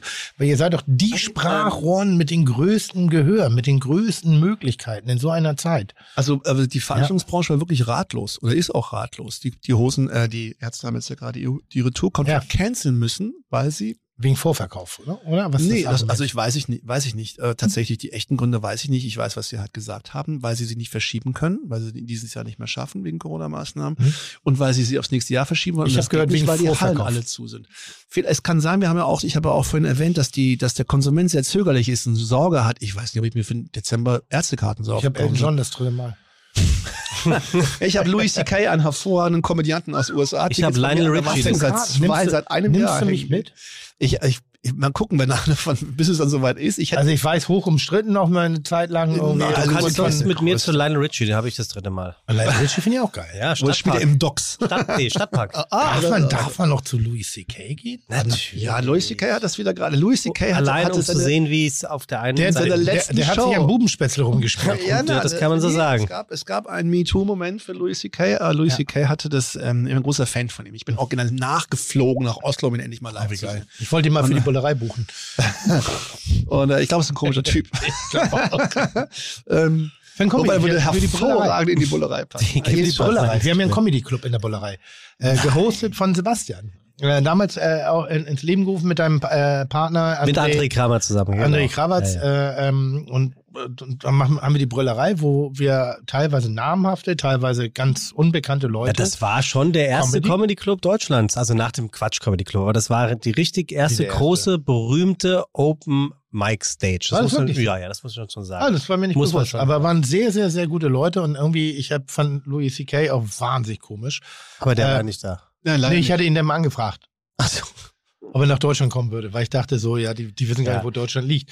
Hat nicht funktioniert an der Stelle, kann ich sagen. Ich habe eine ganz spannende Frage, die bei unserem ersten und letzten Zusammentreffen kurz stattgefunden haben, wo ich im Nachhinein dachte, was hast du gerade gesagt? ja. Und zwar ähm, grundsätzlich Biografien. Ich finde ja immer fantastisch, wenn so 60, 70, 80-jährige drogenverseuchte Hardcore-Rocker irgendwelche Bücher schreiben. Bücher schreiben, wo sie angeblich daran erinnern können, wie viel Heroin die sich in Augapfel gespritzt haben und mit wem sie da gerade namentlich zu welcher Uhrzeit was getan haben. Da sage ich, auf, auf das, das entzieht sich so meiner Glaubwürdigkeit, wo ich sage, wenn du so viel genommen hast, dann kannst du dich doch wirklich nicht mehr dran erinnern. Das ist doch Quatsch. Das haben sie doch bei Keith Richards gesagt. Das, das, diese Biografie setzt erstmal voraus, dass er sich erinnern kann. Hat er? Ja, aber äh, mein. Und dann, und dann war so ein Moment, äh, ähm, und da ging es um Texte. Und ich war, wir haben äh, über einen Kollegen gesprochen, der einen Teleprompter hat, obwohl er, weiß Gott, textlich gesehen nicht unbedingt einen benötigt. Da ist so. Und dann ging es darum, wie, wie merkst du dir eigentlich die Texte? Kannst du immer die Texte? Was machst du damit?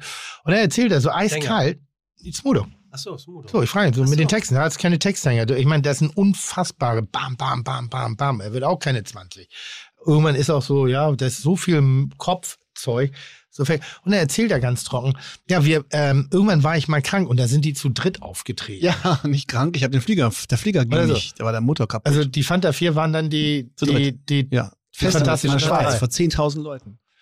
Und dann Ja, aber mussten, das dann musst musste Wie- Smou hat dann Le Smou gerappt und ich habe eine Audioaufnahme und dann vertut er sich die ganze Zeit. Das Ja, aber so wie ist das? Da geht die, ich bezahle die Fantastischen Vier. Und Nix. visuell, hä? Da stehen da drei. Ja, du musst den Sternchentext lesen. Nein, das, das ist tatsächlich Wenn nicht richtig nicht fliegt, also, dann sind es nur drei. Nee, es ist die Band, die fantastisch, also man würde sich, wenn man wirklich diese Klage formulieren würde, Ja. ja. ja nicht die Fantast, dann würde man sagen, doch, das ist die Band, die Fantastischen Vier. Es steht nirgendwo irgendwie verankert, dass da irgendwie alle Mitglieder dabei sein müssen. Das ist übrigens ein Klassiker, den man kennt von Sister Sledge oder Pointer Sisters Ja, ja, und ja. diesen ganzen alten Soulbands, Bonnie M. die sich dann auch, wenn sie älter werden, oft zerstreiten. nur ne? Siegel. keine Ahnung, es gibt es gibt es Bands, Geschwister, Pointer Sisters, Sister Sledge, die, die sich zerstreiten ähm, rund um irgendwie Rechte und dann geht die eine Schwester auf Tour mit zwei anderen Puppen Ja. und dann sind es Sister, Sister Sledge und dann geht die andere Tour auf- und dann gibt's eben dreimal diese Formation. Das ist ein ganz großer Klassiker. Nee, aber es gab keine Klage, alles in Ordnung. Einmal kurz Buh rufen und dann haben sie es irgendwie hinter sich gebracht. Das ist auch länger her. Aber hey, Texte vergessen. Ähm, kommt schon mal vor. Und wir haben immer Scherz darüber gemacht, wie es ist, dass so Leute wie Frank Sinatra und sowas sich ihre Texte mit dem äh, Prompter einblenden Ja. lassen. Wobei natürlich man wirklich alt und grau ist, kann das ja, Ja. passieren. Ja. Ich habe eine tolle Doku gesehen auf Netflix mal, wo der, wo der Kapellmeister, ähm, äh, der Musical Director von einem Schlusskonzert von, ähm, also irgendwie also das letzte große Konzert in New York oder sowas von Frank Sinatra, äh, erzählt hatte, wie das war mit ihm zu arbeiten. Und dann stehen sie wirklich auf der Bühne und dann dreht ein in dem Takt, bevor es losgeht, dreht sich Frankie um und sagt zu ihm, What's the first line? Und er, Start, start spreading. und dann ging das aber ab. Ähm, Weil das finde ich immer die größte Leistung. Also, ah, wie alt bist du jetzt? Ich darf fragen. 53, du darfst fragen. Ich bin Du bist 53. 50 und du 53. 53 sogar. Jawohl. Du hüpfst rum wie ein 16-Jähriger auf der Bühne, äh, äh, wie, wie, wie ich das wirklich. Das liegt daran, dass ich mich jeden Abend meine Haut mit Jägermeister Mhm, eincreme. genau.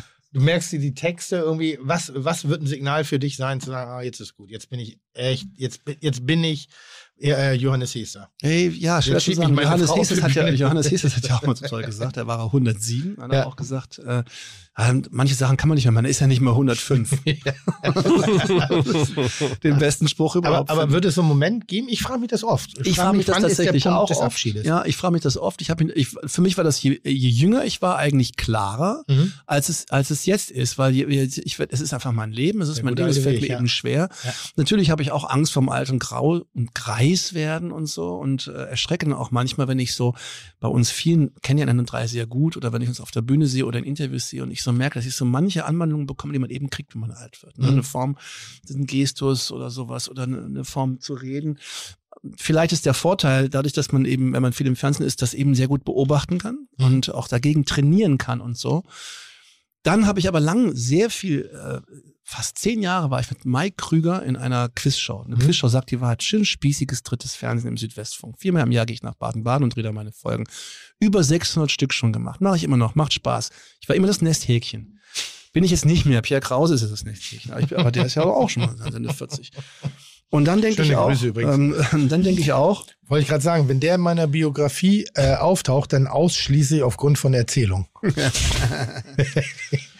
Und da habe ich halt ganz lange mit, mit Mike zu tun gehabt. Und als ich den kennenlernte, ähm, das was ja auch schon eine Weile her ist, da hat er mir, auch- da habe ich immer auch ganz viel erzählt, ja, ich weiß nicht und so, wie das wird mit dem Älterwerden, ne, wenn aus der, irgendwie aus dem Geschäft raus und irgendwann sich auch vielleicht peinlich wird oder so.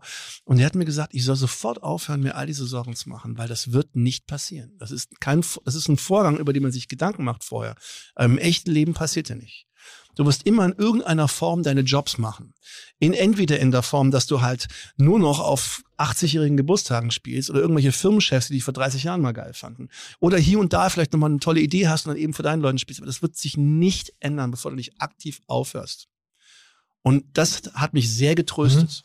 Und seitdem habe ich aufgehört, mir darüber wirklich reell Gedanken zu machen. Es kommt aber immer mal wieder vor, wie wenn ich, wie gesagt, uns so sehe und dann so denke, ja, ist das so oder so. Aber jetzt haben wir diese Form des, des, äh, des Pessimismus, Mhm. ähm, hatte ich vor Corona relativ stark. Mhm. Aber jetzt, wo wir meinen Jungs wieder spielen, ist es, das, das ist einfach meine Familie. Aber ist Das, nicht auch das, so, kann mir, das kann mir keiner verbieten. Es geht sogar so weit, dass ich das, dass ich das so gut und sinnstiftend finde, dass es mir kackegal ist, weil jemand Drittes darüber denkt, wenn er sagt, äh, die sind alt und fett, aber ist mir scheißegal. Solange ich jemanden habe, der das geil findet. Und eure. Fans altern doch auch mit zu einem großen Genau. Teil, ne? Ja, also, Ja, oder? aber nicht, nicht Ich, nee, nee, Ja, deswegen sage ich- ich, ja, ich- deswegen sag ich ja zum großen Teil. Aber es Aber die Formulierung ja war ihm, ihm sehr schön von Mike Krüger auch gewählt. Peinlich ist, ist nicht das. Ich finde nur schlimm wird's, wenn du wütend wirst. Nee, das, das ist übrigens. Wütend Ja, oder wenn du- ja, Reich, genau. Ranitzky, Götze, Ja. George. Und du wir haben, darfst wir haben nicht ein paar, wütend, du Ja. musst immer demütig sein. Das finde ich auch, das ist ein wichtiges Mantra. Das gilt ja, Ja. in, im Showgeschäft ist das sichtbar. Ja. Aber es ist ein bisschen parallel mit dem, wenn man anfängt, sagen immer alle, der ist arrogant geworden. Sag ich, nein, arrogant wird man nicht. Arrogant ist man. Ja. Und dann bleibt man das auch, wenn man berühmt wird. Ich hätte mal, ich weiß noch, wenn ich nach Hamburg gezogen bin, die Weidenallee, die Bäckerin gegen, gegenüber, die war arrogant. Mhm. ist in jedem umgegangen mit einem Stück Scheiße. Und dachte ich, wenn die berühmt wird, wird die arrogant bleiben. El Pacino hat das mal sehr schön gesagt. Er hat gesagt, nicht ich bin es, der sich verändert, sondern äh, der, der Blick der Gesellschaft, wie sie auf mich schaut, hat sich verändert. Also weil er muss- ich, berühmter ähm, geworden ist. Also Ja. ich finde, man muss, man, ich, aber man muss schon aufpassen, dass man nicht wütend wird. Ähm, es ist, äh, ich sag mal, je älter man wird, desto näher man dem Angesicht, dem Tod ins Auge blickt, sozusagen. Je, je, je kürzer die theoretische Zeit ist, in der man wirklich weg, weg wird, desto wütender wird man vermutlich. Äh, Wahrscheinlich ist es sogar was Natürliches, Mhm. weil man, weil man halt eben auch, weil es der Frust ist, dass es irgendwann mal eben zu Ende ist, dass das einen traurig macht, kann ich nachvollziehen. Ich Man das sollte aber die Professionalität retten, dass man sagt, okay, das mache ich Hattest nicht. du ist auch mal- Momente schon? Ja, ja, klar, natürlich. Ich rede mich doch ständig über Nova Regio auf und diesen ganzen Nachhaltigkeitswix und Bums irgendwie so, wo, wo die Leute sich mit irgendwie Green labeln. Das macht mich ein Das bisschen ist schon wütend. grumpy old Ja, man. das würde ich schon sagen. Und jetzt habe ich aber gelernt, ey, Digga, du bist einfach nur wütend, weil du hast zu dieser Welt noch keinen Bezug oder konntest keinen Bezug. Du hattest eine andere Kreativität, du hast einen anderen Antrieb gehabt. Das ist jetzt der Antrieb dieser Generation. Das ist so, mein Antrieb war damals, Essen äh, äh, volksnah zu machen. Und das klingt jetzt so, so arrogant überheblich. Das haben wir erzielt, weil wenn du jetzt die Kulinarikszene beobachtest, wir haben Streetfood, wir haben die Imbissbuden, wir haben die Wertschätzung von belegten Broten und Sandwiches, Kultur und Dinge. Wir haben banale Dinge groß gemacht. Und jetzt ist es an der Zeit, den nächsten Schritt zu gehen. Und dazu gehöre ich nicht mehr. Es ist ganz, ganz einfach, ganz klar. Vielleicht kann ich daran partizipieren. Ich bin nur nicht mehr der Antreiber. Aber nicht, gibt's denn Leute, Frage an euch beiden, die euch das spüren lassen, ob eures ähm, Status in der Gesellschaft? Also gibt's irgendjemand, Tim, der dich spüren lässt, Digga, dafür bist du zu alt, auf den Zug springst du nicht mehr auf. Nein, Eben. nein. Also insofern Nein, ist es da kein wirkliches aber es, Problem. aber es, es gab mal eine Diskussion rund um meine Person oder um, um das, was ich gemacht habe. Das ist jetzt acht Jahre her. Da habe ich ein äh, vegetarisches Kochbuch gemacht. Das hieß Greenbox oder heißt immer noch Greenbox. Sensationelles Werk. Hatte bei uns als Arbeitstitel, Untertitel Fett durch vegetarisch, weil es einfach opulente, dekadente, leckerige Fressküche ist und keine wie damals definierte Verzichtsküche. Damals war vegetarisch noch Verzicht. Da habe ich Zuschriften von, von äh, Vegetarierverbünden bekommen. Ich soll doch bitte das sein lassen, weil ich würde ja auch Fleisch essen. Ich dürfte das nicht. Wo ich nur gedacht habe, Das ist, klingt total dich. Hip-Hop. Ja, fick dich. Was, wie ich darf dann? Ich bin kreativ. Ich habe mal einen Ansatz. Ich habe keinen Verzichtsansatz. Ich habe einen Lustansatz. Deshalb, es gibt das mal mehr, mal weniger. Ich, Mhm. Mir ist es nur aufgefallen, warum ich so renitent gegen angehe, über selbstgesammeltes, weil ich esse es ja gerne. Und ich finde es auch geil. Ich mag auf eine Art und Weise. Ich mag das nur nicht, wenn Leute sich damit labeln. Ich war aus irgendwelchen, wenn Leute sagen regional, saisonal, dann sage ich, Digga, das ist, das ist wie früher frische Küche. Oder, naja, ich gehe in ein Restaurant. Welche Küche sollte es sonst sein? Hausgemacht. In irgendeinem scheiß Haus wird das gemacht sein. Es gab immer schon bei mir so ein paar Dinge, da konnte ich mich drüber aufregen. Ich reg mich auf über Kaffeebuden äh, mit weißen Tresen, weißen Fliesen, mit schwarzen Rollkragen, T-Shirts und, und, und dicken Brillengestellen bei den Verkäufern, die mir irgendwas erzählen wollen über irgendeine Röstung, Zusammensetzung, wo auch immer der scheiß Kaffee herkam. Ich bin müde, ich habe Durst, es ist morgens, ich will einen Kaffee. Laber mich nicht voll. Mhm. Ich war schon in der Schulzeit scheiße drauf, was Klugscheißerei. Und ich bin auch mit 50 noch scheiße drauf. Nur ist es jetzt meine Welt. Also fühlt es sich anders Wie an. ist dieser eine Witz? Ich möchte gern Kaffee. Was für ein? Äh, den schwarzen?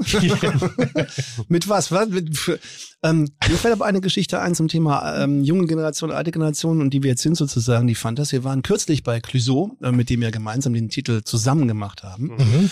Ähm, und der hat äh, sein neues Album feiert der und hat er mit dem MDR zusammen eine kleine Gala produziert, wo, wo gespielt wird und dann kommen so Feature Artists und wir haben uns auch überreden lassen, dachten, nee, komm, wir gehen da hin.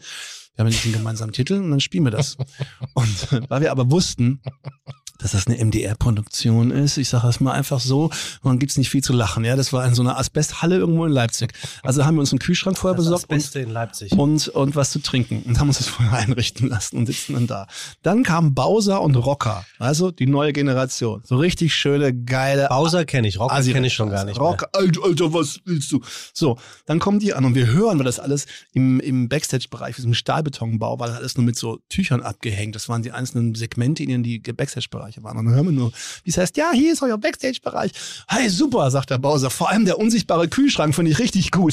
Er. da war nämlich nix, da waren nur zwei Sofas und so. Nun sind wir rübergegangen und sind wir, hey, pass auf, Jungs, wir haben hier Bier und wir haben Wein, kommt doch mal rein und macht euch bei uns gemütlich. Dann haben die bei uns gesessen, haben gefeiert, wir mussten ganz, ganz viel auch rumsitzen, haben neben der Interviews gemacht und da haben die beiden sind so steil gegangen und haben gesagt, ey, wir haben gedacht, ihr seid so alte Hip-Hop-Stars, alles scheißegal, aber Alter, ihr rockt die Scheiße, wir fanden das so toll, sich mit uns zu betrinken und es hat auf die großen Eindruck gemacht, dass wir da hingekommen sind und dafür gesorgt haben, dass wir partyfähig sind. Nicht patinafähig, sondern partyfähig. Ja. also fähig, an diesem Arbeitstag, den wir alle haben, uns eine gute Zeit zu machen. Und das hat die so beeindruckt. Das war für die ein, eine, ein, ein Merkmal von Professionalität in diesem Beruf. Das hat den allerhöchsten Respekt abgerungen. Also hey, wenn Rocker oder Bowser hier, so, ne, kein Thema. So.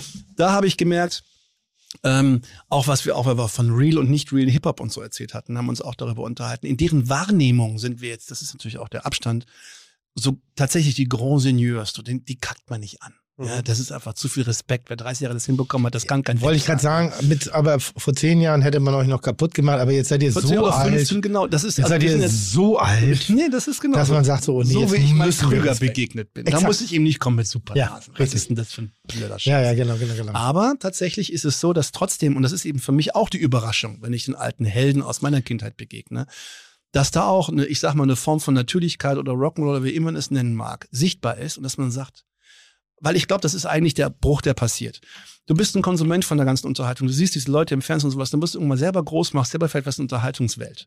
Und dann, du bist aber der normale Mensch, der du eben bist, und dann begegnest du denen wieder. Und dann wird dein Blick auf diese Menschen, die ja, der romantisch ist, Mhm.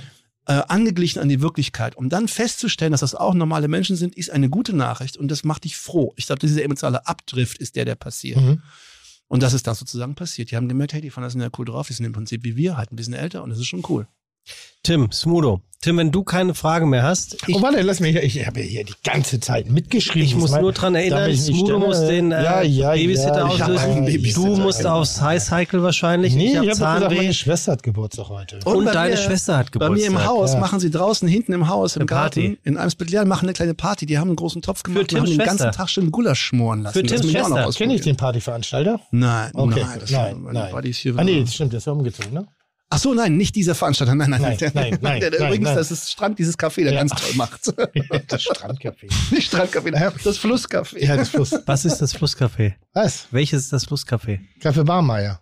Ach so, ja. Ja. Ja, das ist schön. Das kann man an der. Stelle mal sagen. Das ist wirklich Ja, schön. ja, habe ich ja übernommen. Im, im, im, im Hei- Heinzpark. genau. Ja, ist schön. Eine schöne Ecke. Schön alternativ, Schöne altes Ecke. Eppendorf noch ein bisschen. Schöne Ecke. Das ist Das- Antifa kannte Eppendorf. ich, äh, kannte Das- ich vor allem Das nicht. Ding daneben ist ganz geil. Das ist ja nochmal so. Ich wollte nämlich rudern und dachte, danach gehe ich bei dir ein Bier trinken. Das gehört gar nicht dazu. Andere Frage. Privat, Guck mal, ja, ich, schön ich, ich muss Danke mich, dafür. nein, aber ich muss mich ja wahnsinnig viel damit beschäftigen, was macht der Nachwuchs. Ne? Also da ist ein Tempo, das kommt hinterher und ist ja anders als bei einer Platte, die ich einmal kaufe und dann 20 Mal hören kann, weil ich mich drin ver oder 100 Mal hören kann. Mein Essen ist weg am nächsten Tag, deshalb den Eindruck, den ich hinterlasse, ist relativ kurzfristig. Beschäftigt ihr euch mit sowas wie oder traut ihr euch das zu oder ist das äh, äh, gar nicht so sehr gewünscht?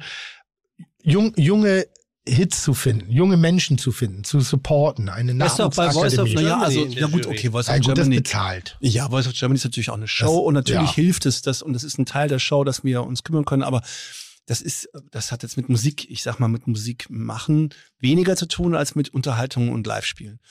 Aber nein, nicht so richtig. Vorbands oder irgendwie Also so, dass nicht, ihr ja, ein ähm, wir haben früher unsere Booking-Firma noch gehabt, unsere Live-Firma und davor die Plattenfirma, da waren wir immer auch sehr stark involviert und haben auch viel Talent gesucht.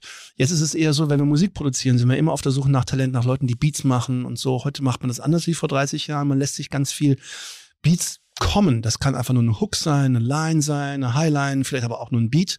Hör mir durch, 500.000 Muss ich Stück. mir das vorstellen wie eine Zutat, also ein, ein Produkt, was ich dann zu einem Gericht war oder was? Das, Ja, wie eine Basis. Also wie, ähm, ja, ich finde es ist schwer, eine Parallele jetzt zum Kochen zu finden. Ähm, aber äh, dass man sagt, es ist quasi ein, ein Beat zum Beispiel. Ja. Und dann kann es sein, der Beat läuft, wir sitzen rum, wir hören uns diese ganzen Sachen an, die reinkommen. Und dann hat der Beat irgendwas und dann fällt einem ein Wort ein oder ein Satz oder ein Gag. Wir haben natürlich auch hier einen Notizzettel. Fällt mir gerade ein, weil das wollte ich eigentlich heute auch. Ich habe so einen Notizzettel, auf dem ich ihm die ganze Zeit Albumtitel aufschreibe. Zum, zum Beispiel neulich ist meine Tochter auf, auf, aufgestanden, setzt sich an den Frühstückstisch und sagt, ich trage seit Tagen Dutt. Das war nicht nur so vom Wort. Ich trage seit Tagen Dutt. Smoother sein neues Album. Ich trage seit Tagen Dutt. Aber auch so Sachen wie Hänseln und Treten oder, Ah, okay. oder ähm, Respekt und Gemütlichkeit. Das sind zwei Sachen, die wir sehr wichtig finden. Hausarrest im Paradies oder ähm, ähm, ganz geil finde ich ähm, ähm, Sieg heilt alle Wunden. Finde ich bis heute Ich super Albumtitel.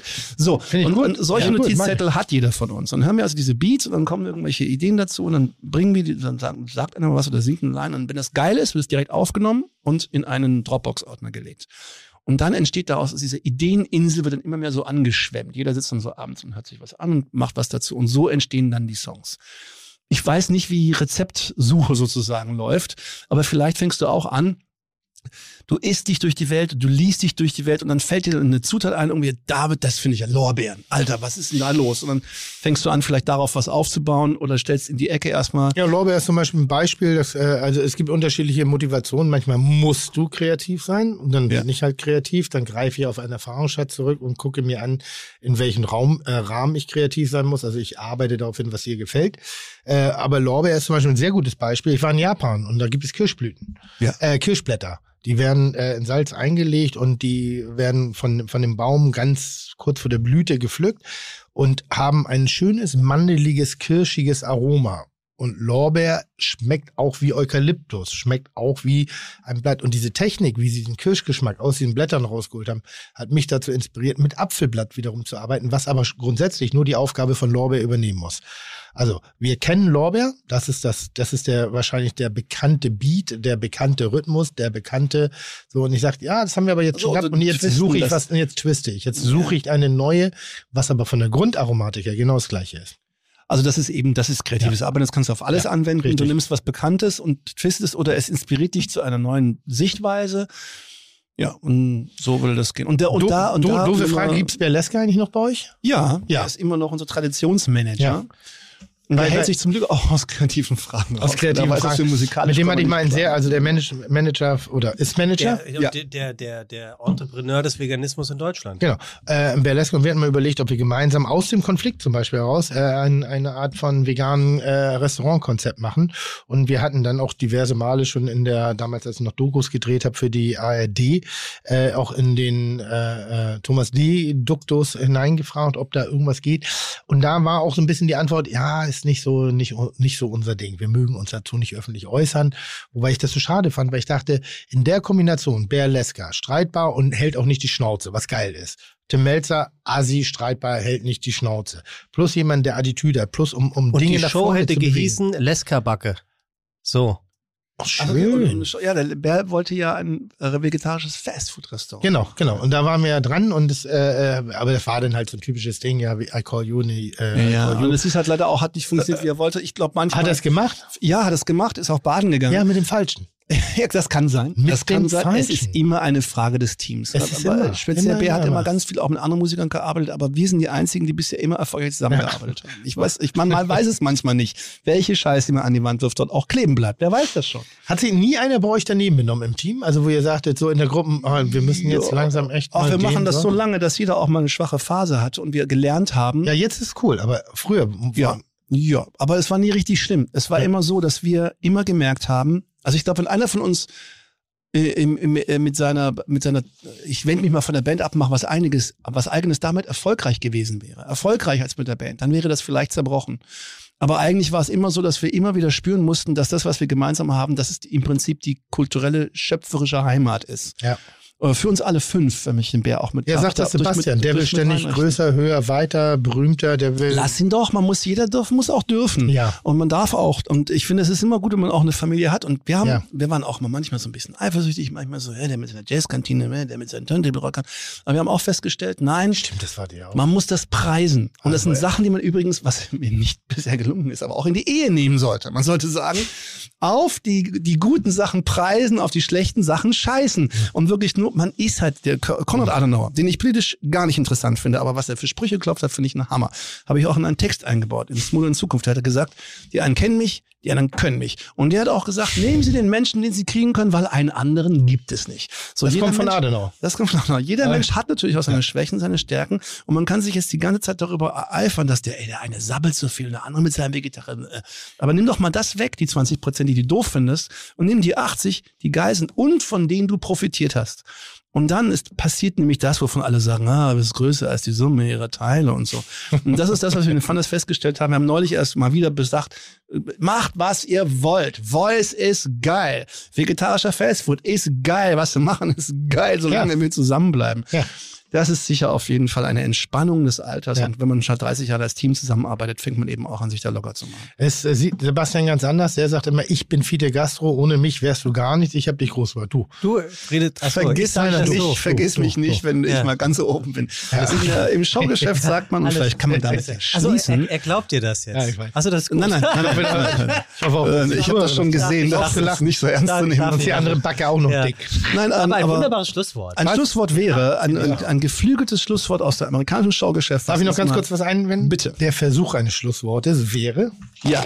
Hatte man, guter- man guter in den 90er Jahren auch mal in den USA äh, waren wir bei Sony New York und da war die auch die Idee, dass man vielleicht damals ein Album veröffentlicht, vielleicht so College Radio mäßig und da hat irgendeiner mal gesagt auf Englisch, be nice uh, to the way, nee, be nice to the people on the way up because you will meet them on the way down. Ja, aber Finde das ich bis stimmt heute ein wirklich schönes Schlusswort. Immer nett sein zu den Leuten, man begegnet ihnen vielleicht auf dem Weg nach unten wieder. ein Zitat, was ich jetzt auch gestern in der Quiz-Sendung nochmal gesagt habe, weil es ging um, um Musik und das ist das einzige Musikzitat, äh, was ich schon oft, glaube ich, auch, auch in dieser, äh, äh, in diesem Format schon zum Besten gegeben. Na? Von äh, Emma Six, einer Band, die von, ich glaube, Marc Tavassol äh, ähm, gemanagt worden ist, versucht äh, worden ist, auf den Weg nach oben zu begleiten. Die haben eine Liedzeile und die heißt, und wenn ich tief falle, dann weiß ich wenigstens, dass ich hoch geflogen bin.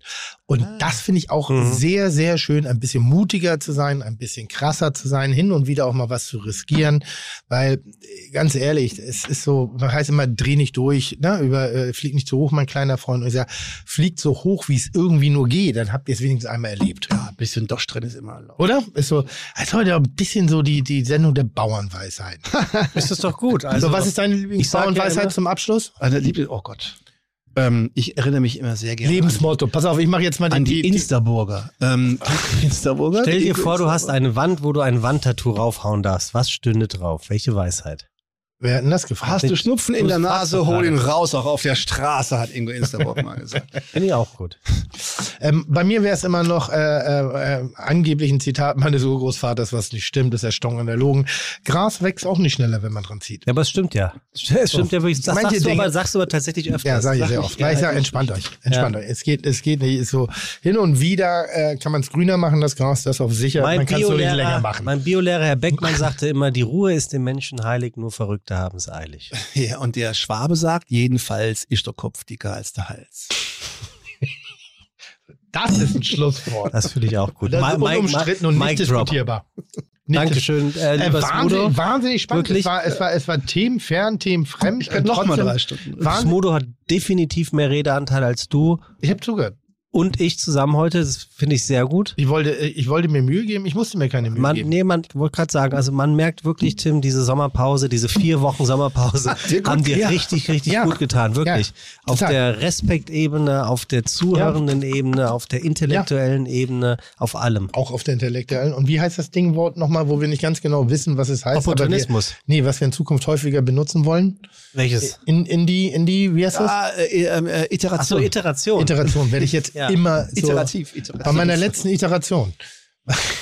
Wissen wir jetzt, was es heißt? Hä? Smudo wusste das schon die ganze Zeit. Ich was bin, das heißt. aber ich bin sehr verunsichert, ob Also, das aber wirklich es, stimmt. es, es, Äh, scheint, es scheint ist, es, es, scheint, es scheint es äh, im, im, im, im, im Ähm, sprachlichen ähm, war das eine Iteration jetzt? Es, Ähm, ähm, genau, ähm, äh, genau. Äh, äh? So, so ist eine Irrit Ir So, so. Irritation. Irrita Äh, oder eine Iteration. Irritation. In dem, in dem Fall ist es eher eine? Irritation, würde ich sagen. Hm. Gut. Also, wir, wir, wir werden das nochmal verifizieren. Ja. Ja. Gibt es ein Wort, äh, wo dir noch nie was drauf eingefallen ist, was sich reimt? Muss sich eigentlich Hip-Hop immer reimen? Also euer Hip-Hop?